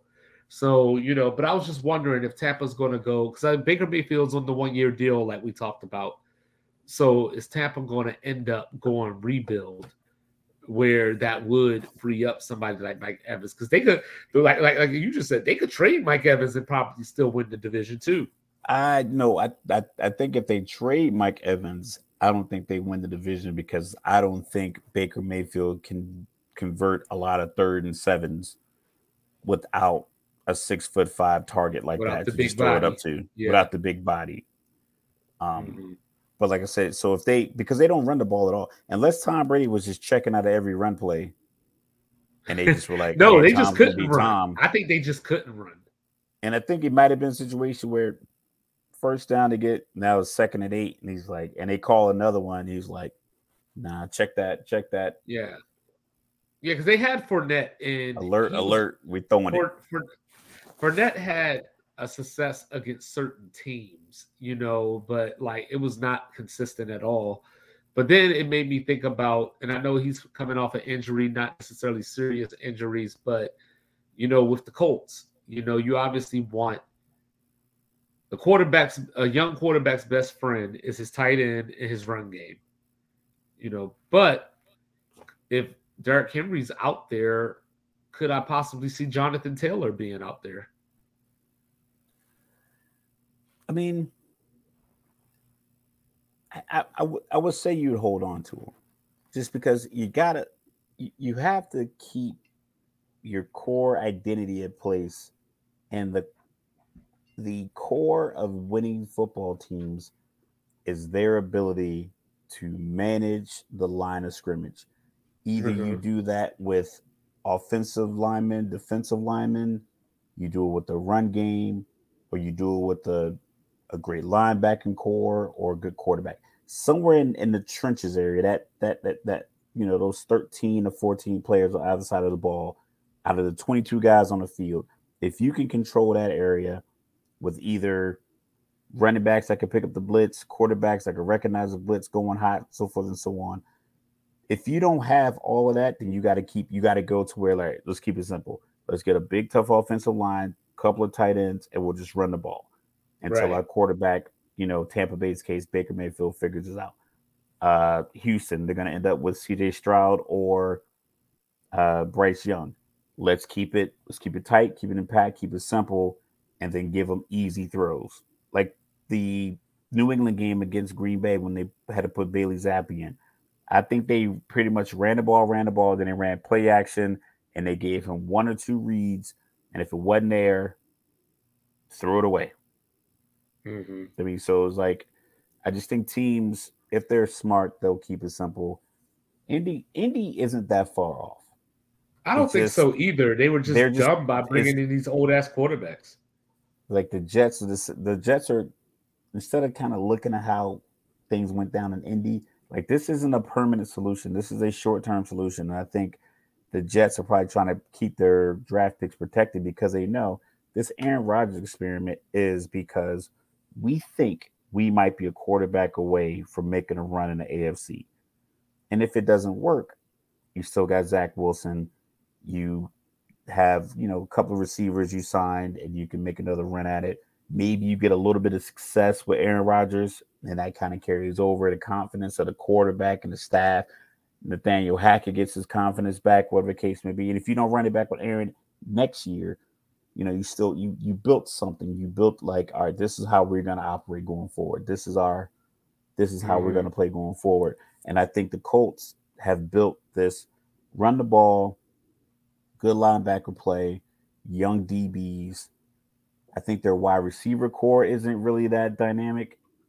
So that could be tough. So that would give me a reason to say we're going to keep our running back in house. Tennessee, I think Tennessee trades up to three. They're to have to recoup some draft capital to build around their new quarterback. And like you said, they don't fit the timeline with Derrick Henry. And you have a team like Buffalo. Buffalo is probably they're probably hearing this as much as we're talking about it. You're you're running the ball away, like a good running back away from being a dominant offensive team that keeps a top three defense. So like just go get Derrick Henry. You could probably get him for like a two, a two and a couple threes, a two twos and a three. You give him a two right. this year and a two and a three next year. Yeah, what you gonna do oh, with those? And yeah, and then if you need to get that back, you're gonna there's going to be a guy on your team at the end of the 2023-24 season that you can trade to get you a second and a third back that you got for Derrick Henry after you get success with Derrick Henry. Is Kareem Hunt finally gonna move? Uh and then of Probably course not Tennessee, on draft night. And then of course Tennessee has to figure out Tannehill as well. I, if I'm Tennessee, but uh, they're in that same conundrum as Tampa Bay. Their division is winnable. Jacksonville is coming on. Houston's drafting in the top five again. Indianapolis doesn't have a quarterback. So can you split with Jacksonville? Can you win the rest of your games against Indy and Houston? Because as of right now, Indy and Houston, they don't have a viable NFL quarterback that has that has wins that can mm-hmm. that can show you any kind of pedigree. So can you go five and one in your division? Nine Possibly. wins gets you the playoffs.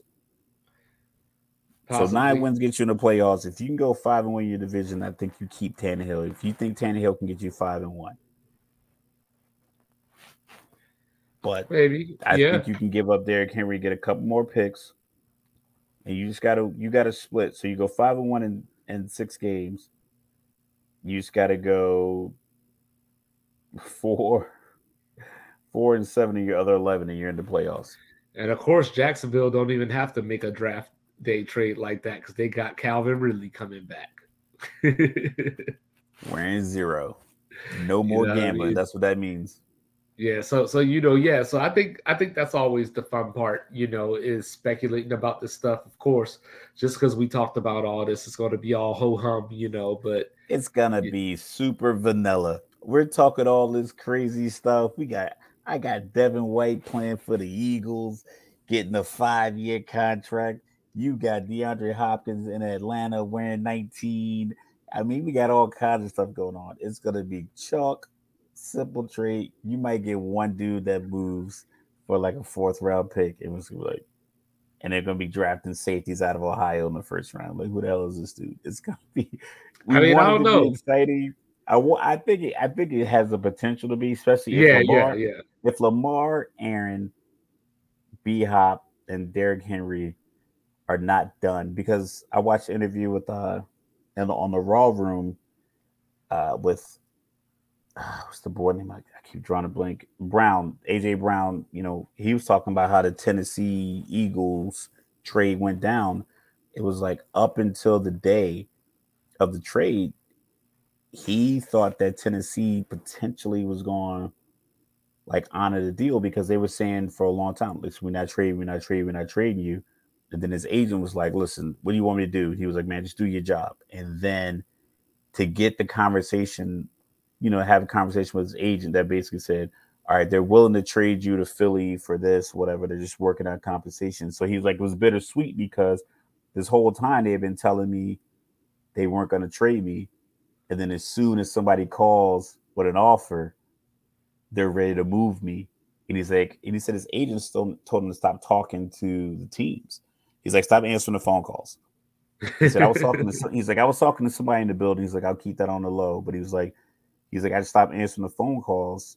And then when the trade was about to happen, he said he called Vrabel and he's like, Vrabel was like, listen, you know, I, I can't talk to you right now because he's like they were still in the middle of the trade, but he was like, I will talk to you after it's all over. But this was after the trade was all made. But it was like he said it was bittersweet because they've been telling them for all this time, like, hey, we're gonna we're gonna get you squared away, we're gonna get a deal, we're gonna do this, we're gonna do everything we want to keep you, want to keep you. And as soon as somebody calls with a deal, you know, you're ready to go. So just a matter of does someone call one of these teams? Does someone call Tennessee and say, hey, we don't want to trade Derrick Henry? And then someone's like, hey, we'll give you a one form or Courtland Sutton and Jerry Jeudy You talk about that. Sean Payton came out and said, "Hey, we have no plans on trading these guys," but that's plans. Houston calls you and says, "Hey, we'll give you our second second round picks." I'm pretty sure they probably got a couple. They seem like a team that kind of stacked picks. So say they got two second round picks, like we'll give you our second second round pick.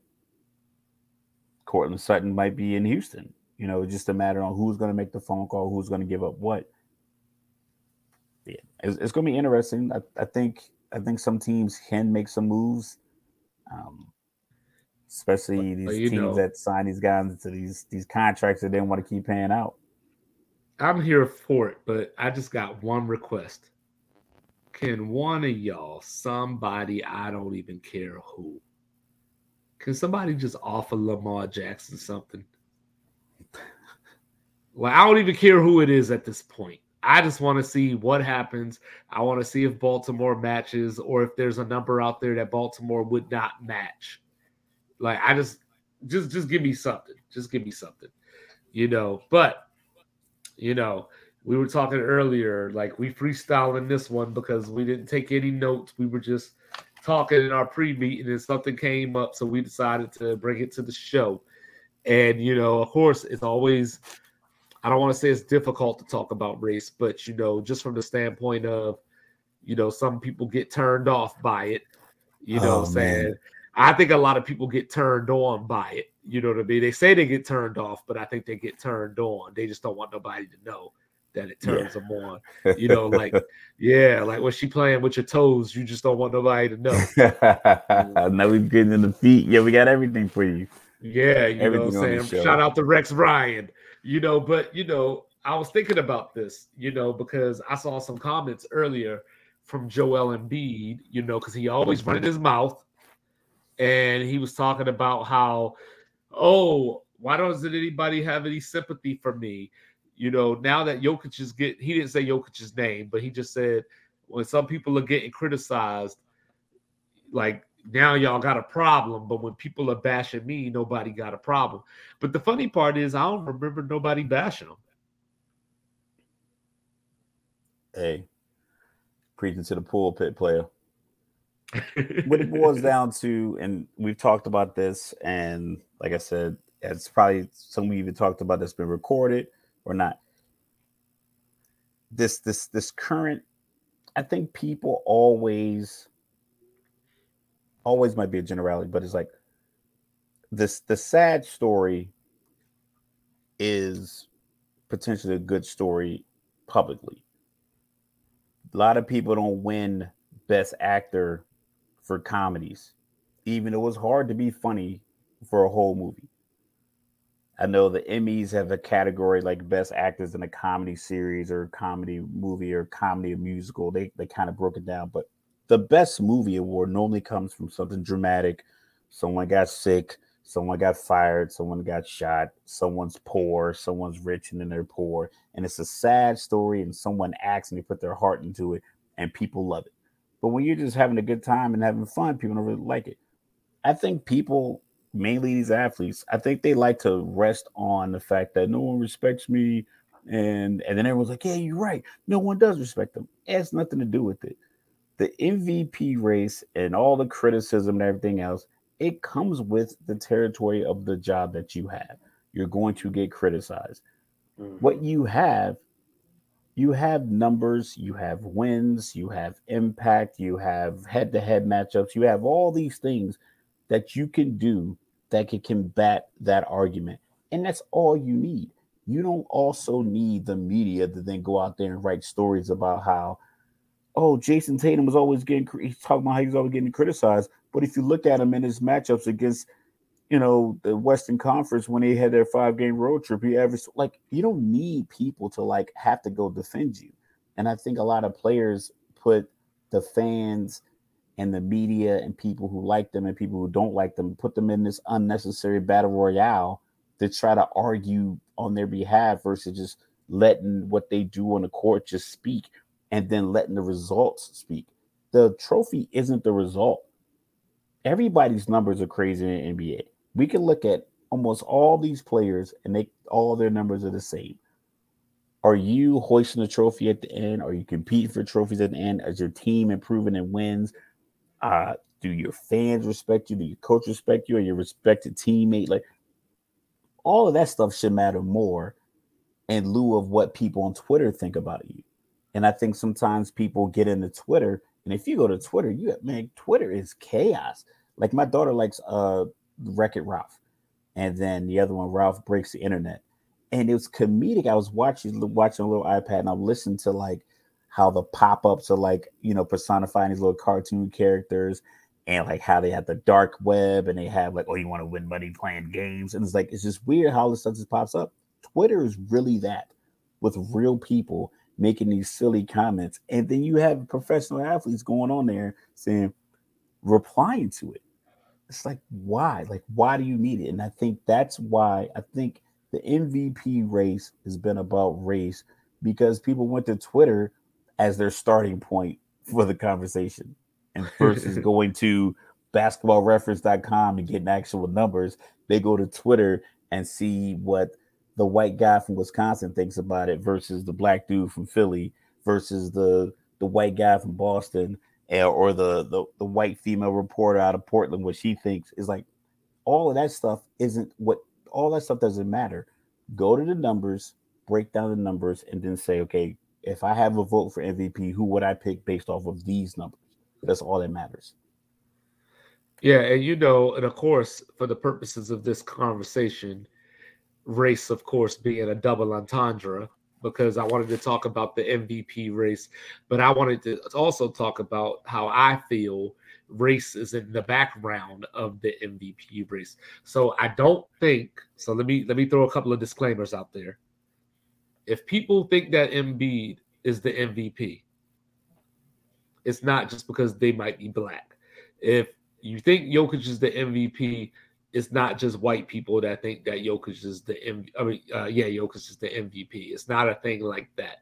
But you know, we saw Kendrick Perkins and JJ Redick talk about the whole MV- the dynamic of the MVP voters and how they're giving Jokic this extra credit that they don't give to black players, even though JJ Redick was able to say, you know, hey, since like 1990, you got like Steve Nash and Jokic. Like those are like your white MVPs. Like we're not trying to like people aren't trying to take over with the NBA. like seventy two percent black. Yeah, the coaches and, are black. GMs you know, but, black. but where I think, black. But where I think it is is that we have these conversations, and you know we're products of our environments.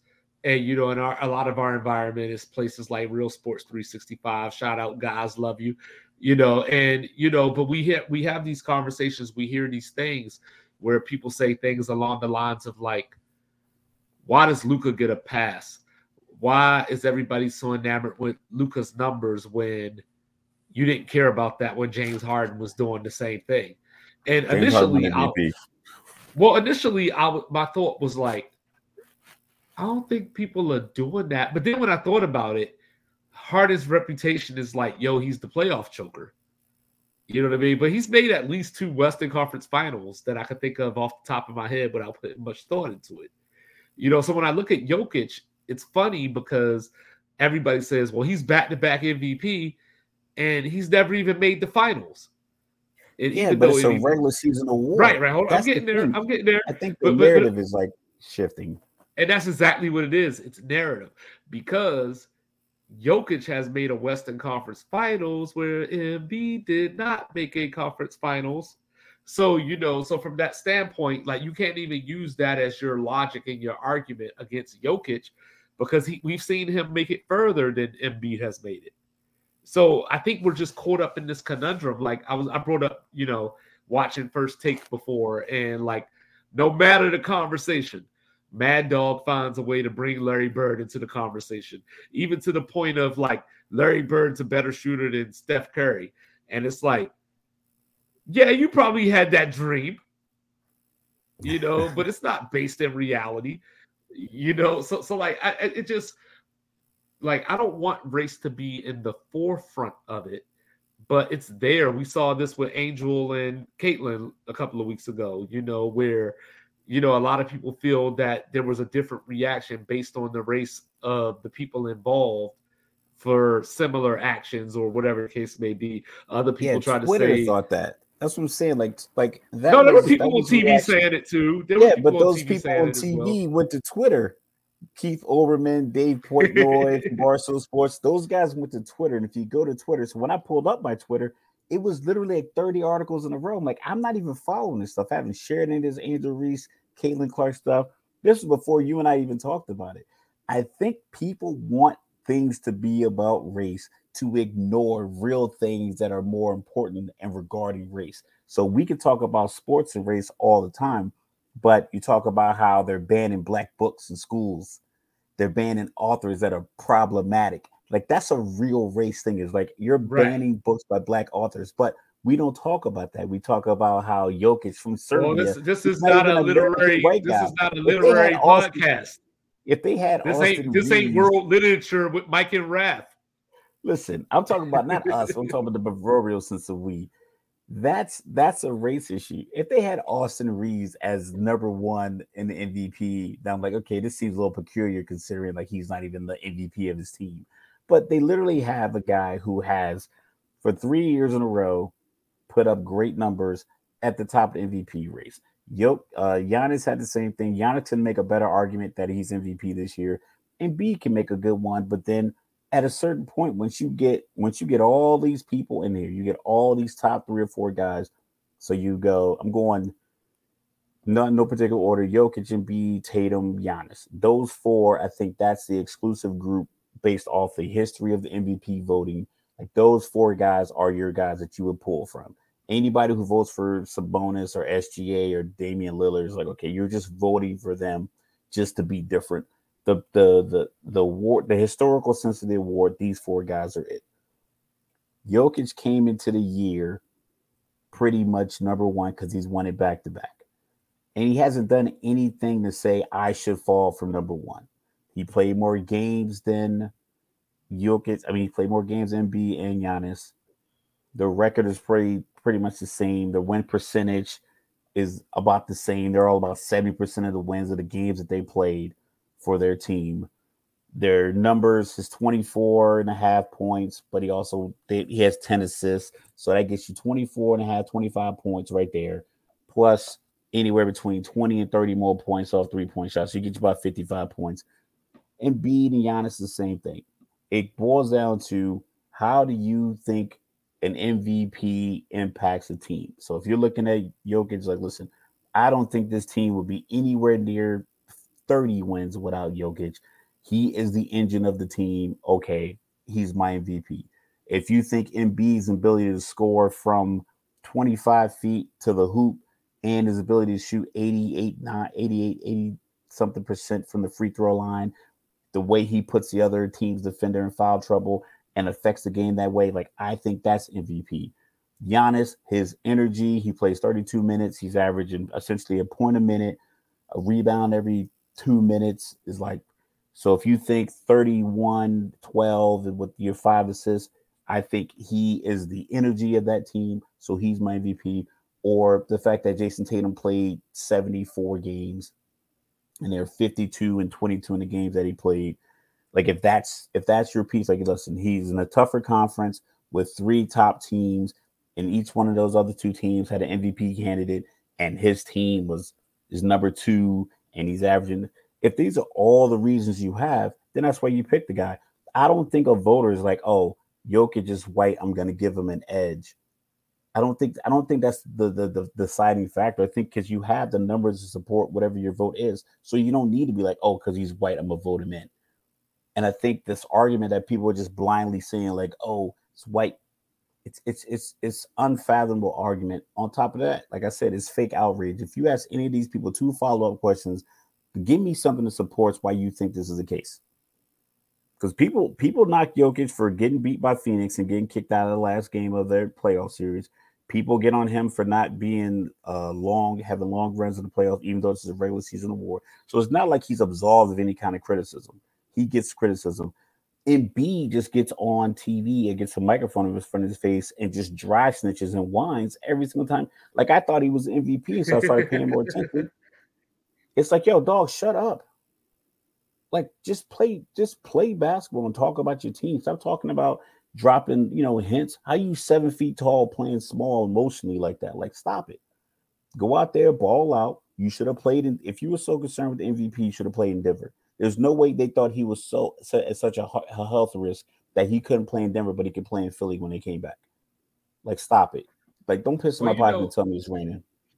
Well, you know, I don't like. I think that from the standpoint of, like I said, I think it's in the background. I don't think it's the determining factor or anything like that of why someone votes the way that they vote or why people want a certain person to win an MVP. But I think when you have the conversations, there's a lot of undertone and innuendo, you know, and and when you have people that that's what that's why I brought up Luka, you know, the Luka Harden thing because they but do. Luka's really good at basketball too, and that's the thing. No, he's like, great at basketball. Yeah, yes, great at basketball. So people didn't criticize James Harden won an MVP. He plays no defense. Even the year he won MVP, we talked about he used to play the olé defense. So he was getting right. criticized all year for his But that's not something that we. But that's not something that we heard. Inability to play defense. But that's and not something that Luka. we heard about yeah, but that's more recent. Like as we've gotten to the end of the year, because Luka wasn't in the MVP the whole... conversations before. He was in the good young world player conversation. So once you once you get to a certain level, it's like if you're like we use military tiers. Tier one is E one through E four, airman, airman basic, airman, airman, airman first class, airman.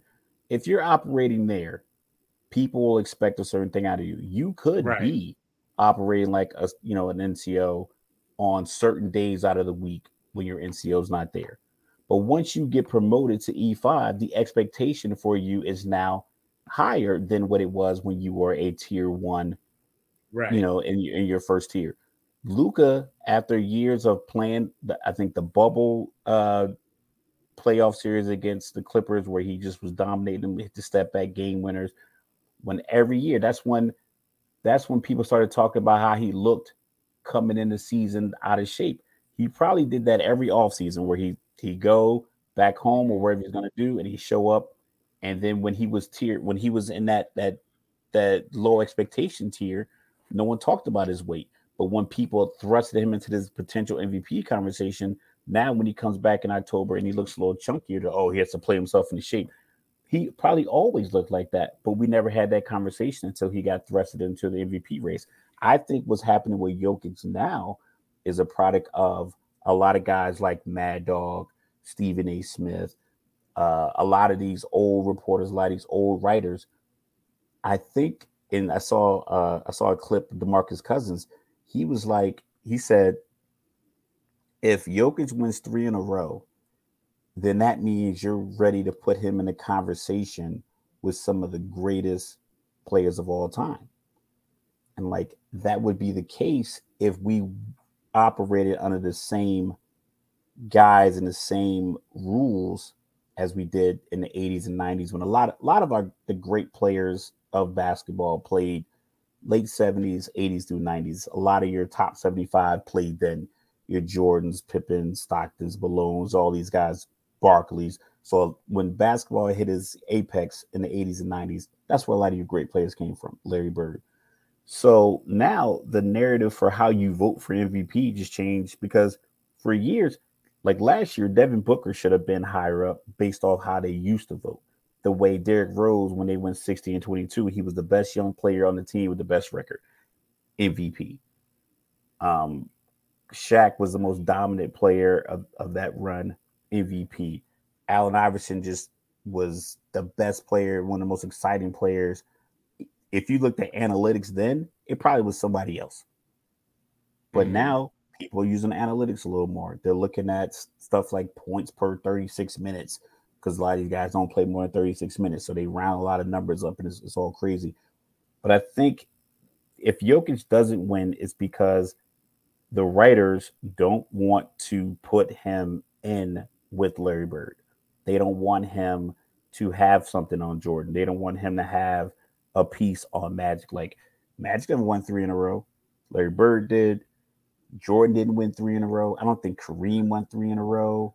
Shaq no, it was just one. it was just Larry. It was literally just Larry Bird and Wilt, and you know those are the only two. And you know, so obviously, like that becomes a different conversation too, because there's obviously other players that we look at that probably could have won three in a row, like Jordan, like LeBron, so on and so forth. You know, but with that being said, like I think that part of the race conversation is people think that the analytics are used in a way to phase certain people out or to phase people out of positions, you know, so to speak. So then from that standpoint, if you look at just analytics, Jokic is hands down your MVP. It probably isn't even close. But we have eyes, we know what's going on during the season, so on and so forth. But forgot to mention Dirk also so. won the MVP. You know, yeah. within that, with, with Dirk has also won MVP. I forgot to mention him. Um, he won MVP through the window. So I don't think any of those guys that won MVP didn't necessarily, not that they didn't deserve it. Like some people are going to argue that Steve Nash didn't deserve it just because he beat out Kobe and Shaq to get it. But you know, but like when we're looking at the whole he was the conductor of that team. And unless you think the MVP comes with averaging a certain amount of points, then I can see Steve Nash being an MVP. And I and because I, I, told you a couple of years ago, I thought Chris Paul should have been MVP when he was in OKC. But then I got the pushback of, hey, he was only averaging like 19 points, so you can't be an MVP if you average 19 points. But Steve Nash did it. it you know, so then it goes back to what Embiid was saying when it comes to certain people, we turn our head and look away from that. But you know, when it comes to other people, we have these like nondescript biased rules that you have to win MVP this way. So so you know, even without him saying Jokic's name, we knew who he was talking about. And I feel that he was playing on certain sensibilities by saying what he said. So I'm not like I said, I'm not saying that race is in the forefront. I'm not saying that anybody is racist. I'm not saying that anybody is using race exclusively as their reasoning. But I don't think that I can just fully say it's not there at all. Or even if it's even even if you're even if like we talked about boxing, you know what I mean? Like but boxing deliberately you, does it. Like boxing is not even subtle. Like when you the great the movie The Great White Hype was all right. about that. And that's but, what people but see. But that's, that's what the, people see when they see Jokic subtle. and when they see Steve Nash and so on and so forth. That's what people see. Okay, I give you the Steve Nash argument is probably the biggest MVP argument simply because it was the height of a couple of guys' careers that were markedly head and shoulders better than Steve Nash and Kobe. Kobe that year, I think LeBron averaged like 31 and a half points for Cleveland.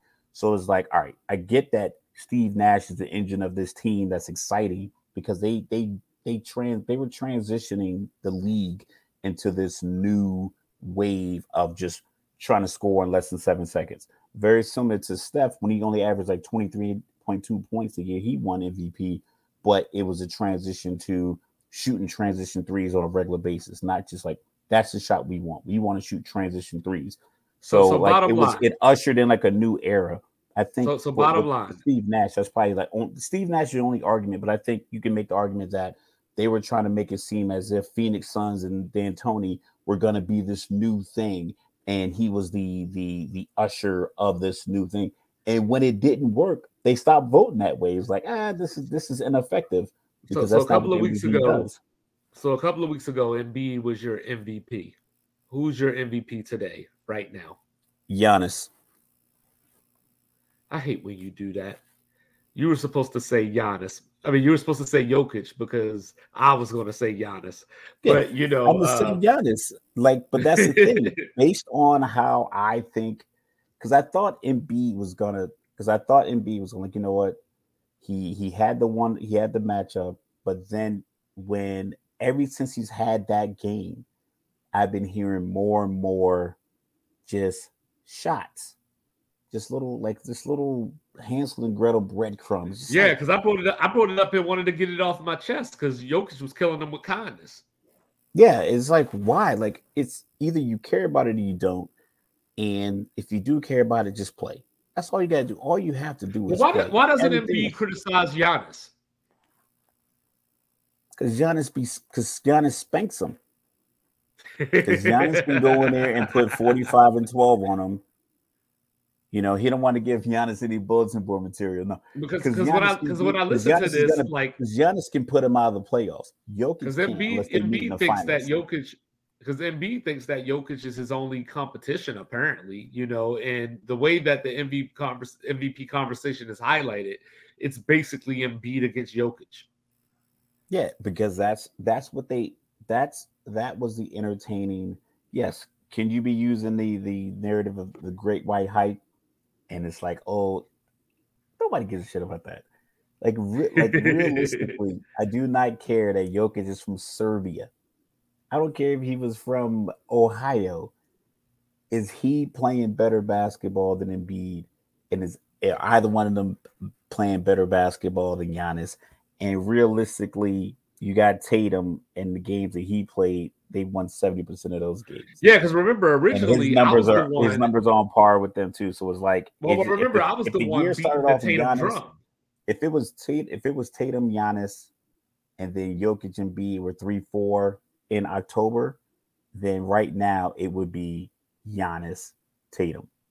But yeah, it started and, out. And remember, Jokic I was the one that was beating the Tatum drum when we had the MVP conversation, but Boston obviously had some slippage at the end of the season. So not because their records suffered or anything like that, but I just felt that their slips were, and, and, this is just me, you know, their slips were too late in the season. Like, you know, just like we talked about, um, you know, when you when you have great players like this and you're trying to figure out who's the best or who's the most valuable, you start racking and stacking and all these little things that probably didn't matter matter now. So like my knock on Embiid was look at how many games he's missed.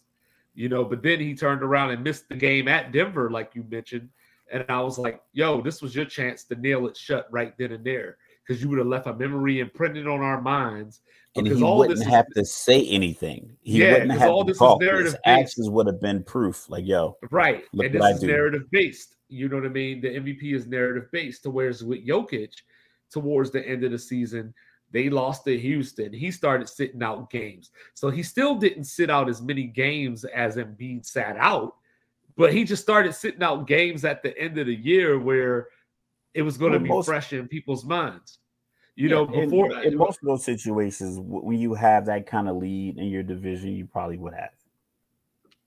You know, like that's not I abnormal. Do, I, I do think that the fans make a bigger deal out of it than the media does or then I guess pundits do. You know, um, I do think there is a segment of people that feel that white people have been sitting around waiting for the like as you said, hype. the great white hope to come, yeah, to, to come through. And you know, now that they have one, you know, like there's a certain what's the word implicit bias that is not necessarily something that you sit around and be like, I want this white guy to win, you know, but at the same time, like there's a certain resonation that goes on, you know, where like you you know, like it's somebody that looks like you, like the Mad Dog Larry Bird thing, like that's who you hit your wagon to because he's one of the few. And, and as far as you brought up Austin Reaves, you know, Austin Reaves ain't getting MVP talk, but people are like flat out like, yo, Austin Reaves is the next big thing. He's got a little bit of Linsanity going on right now. Yeah, I mean, if you think about it, uh if we think about HBCU Caruso, yeah, HBCUs, the the the drum majorettes, normally a black dude with a lot of flair, you know what I mean, doing a, all of that. Well, I saw a video of a white guy doing it, and he was killing it. And it looks like you talk about it more, and it just like it comes to the forefront because it's not normally a white guy in that position. So that doesn't mean people want all of these guys to be right or for him to just to you know be the lead in that university's position. But it's like, all right, well, this is this is different. I know it seems as if race is like always at the forefront. I don't think. I think a lot of pundits, especially black pundits, shout out, you can go ahead and clip this and put this as a reel I think y'all need to stop. I don't know. This might be my get off my chest because I'm about to roll into it. Because I like I matter of fact, it is. I'm sick of it. Hey, hold it. up, real quick though. Is, is is Jokic invited to the cookout? No. I don't even like that phrase. I don't like it either. So much. I cringe every time I hear it. it's like, come on, it's it's it just it's just such especially pandering. especially the one where the white dude when the white dude was doing the little girl's hair, you know, like oh, God. Don't let don't let a white guy hit the griddy and all of a sudden, oh, he's invited to the barbecue. Shut up. It's just pandering. It's just like we just constantly just pander right. to to this episode of race. So like get off my chest, man. Like I, I like the like I'm not controversial with. It. I'm just I mean maybe I'm just one sided, but I'm just I'm so sick of hearing about everybody just complaining about this. Real race problems exist in our country. Some in sports, the hiring of black coaches, a lot of a lot of it does exist. I'm not I'm not gonna deny that. The problem is when pundits, black pundits who have platforms, use their platform to bring up race and a topic that where race isn't the prominent piece and then they over they oversell it and it's overhyped and real racial problems get ignored you know so like right. With caitlin clark and angel reese that was a real implicit bias deliberately across platforms that needed to be addressed as we just talked about the mvp mvp is not one of them it's not people aren't giving it to Jokic because he's white. First of all, he's not an American white guy. I don't know if you know about this, but Americans don't travel. If you had any of these people and say point out Serbia on the map, holla at me. They wouldn't be able to find it. Yeah. Like let, let's let's keep it up. Let's keep it a stack. They probably think Serbia and Sweden are the same place. So let's let's let's be realistic. So with that being said,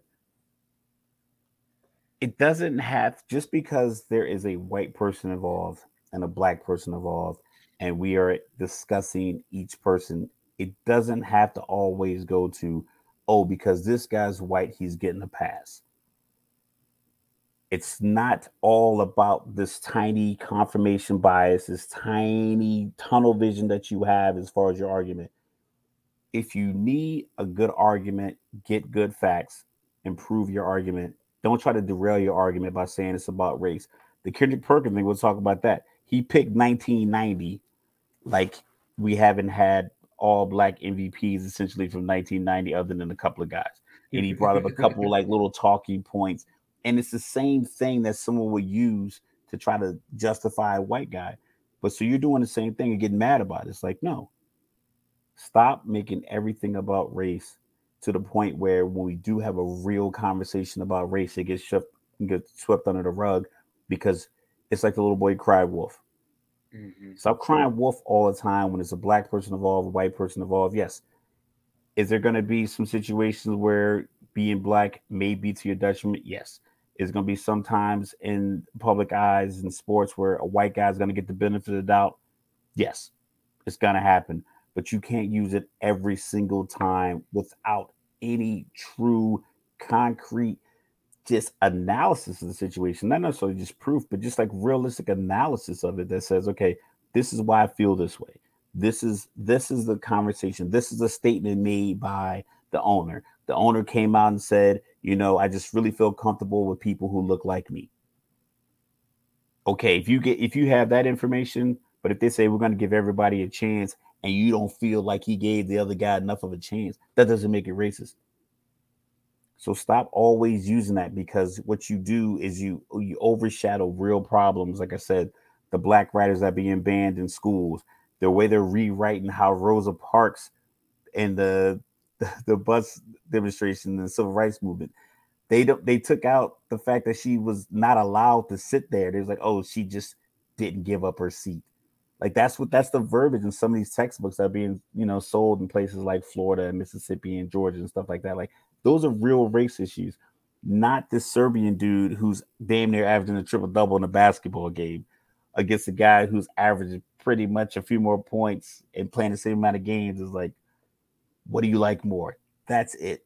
These writers aren't like, hey, I'm gonna carry the Serbian flag and keep voting Jokic in for MVP. Like it's obnoxious.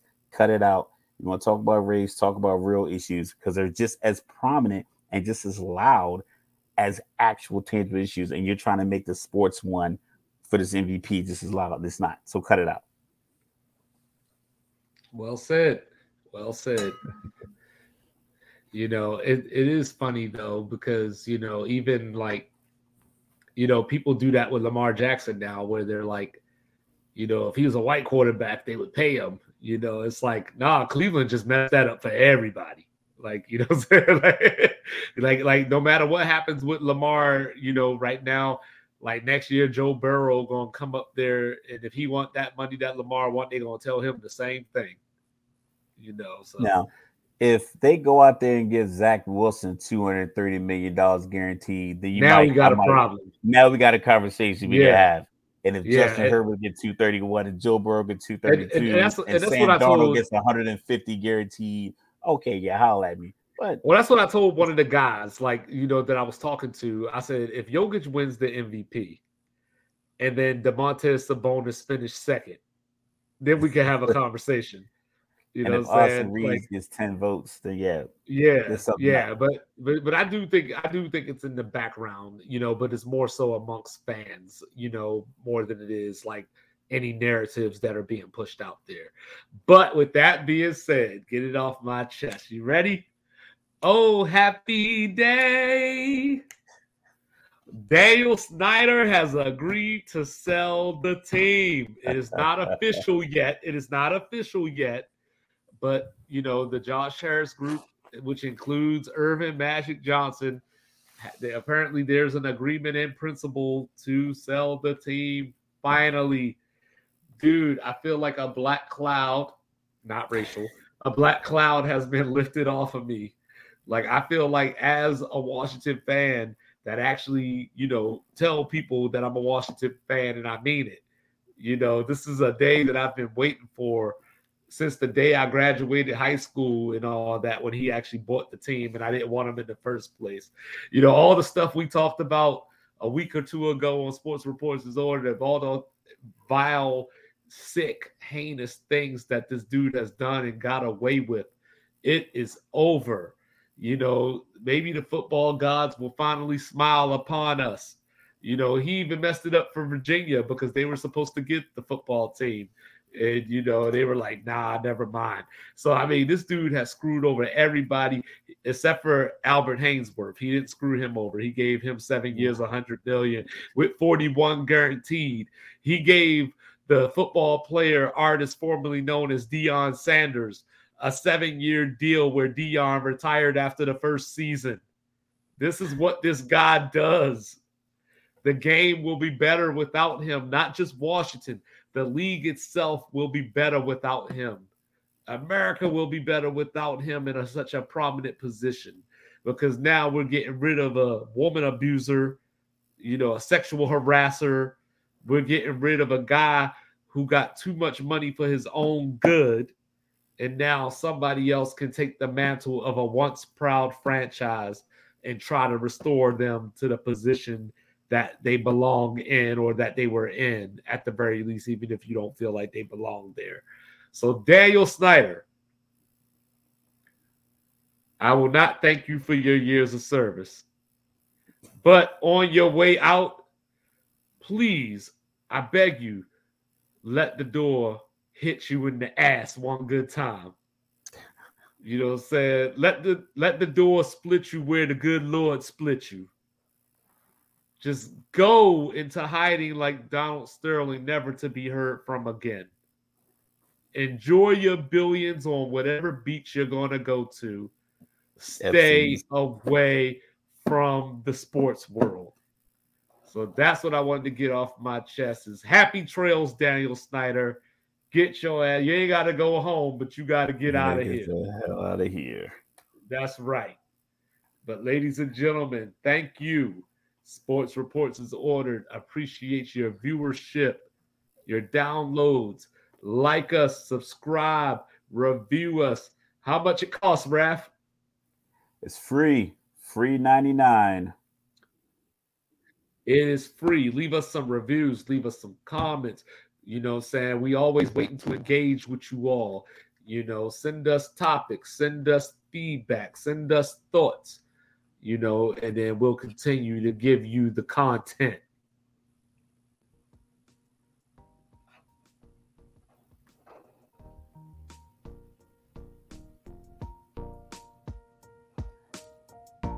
Another successful episode, like you said. I want to thank all the fans that we have. Everybody who keeps subscribing. Everyone who is just avid supporters of the show. Like I said, you can follow us on Twitter. You see our Twitter handles here. Uh, we're going to get you Twitter. Mike Wilson, aka 25, is at 2-Bit Reports. Instagram, MLDub25. You get me on Twitter, Fear My Raf. Instagram at Sports Reports As Ordered. You know, you can find us yep. anywhere. Listen, any topic you guys want to discuss, nothing's off limits. We've uh we've circled the, the sports globe and we're, we're trying to find anything. We talked about the XFL, MLS. We talked about selling teams, buying teams, contracts. You know, any anything that's going on in sports, we want to have that conversation, good articulated conversations. Uh, so and you again, didn't have to search. Support and you didn't have to search through the city of Pittsburgh to find Pittsburgh Pirate Appreciation Day. You ain't got to live in Jersey city. To get Check Daniel Jones Appreciation Day. If, you, if, if you're a football fan and the Steelers are playing your team, I say, hey, that's a good a trip. Like, it's not that expensive. You know what Raf told me earlier, y'all? I was talking about Jayson Tatum and all this kind of stuff, and he said, "I thought you liked Jayson Tatum." I said, "I do like Jayson Tatum. I just got to tell the truth."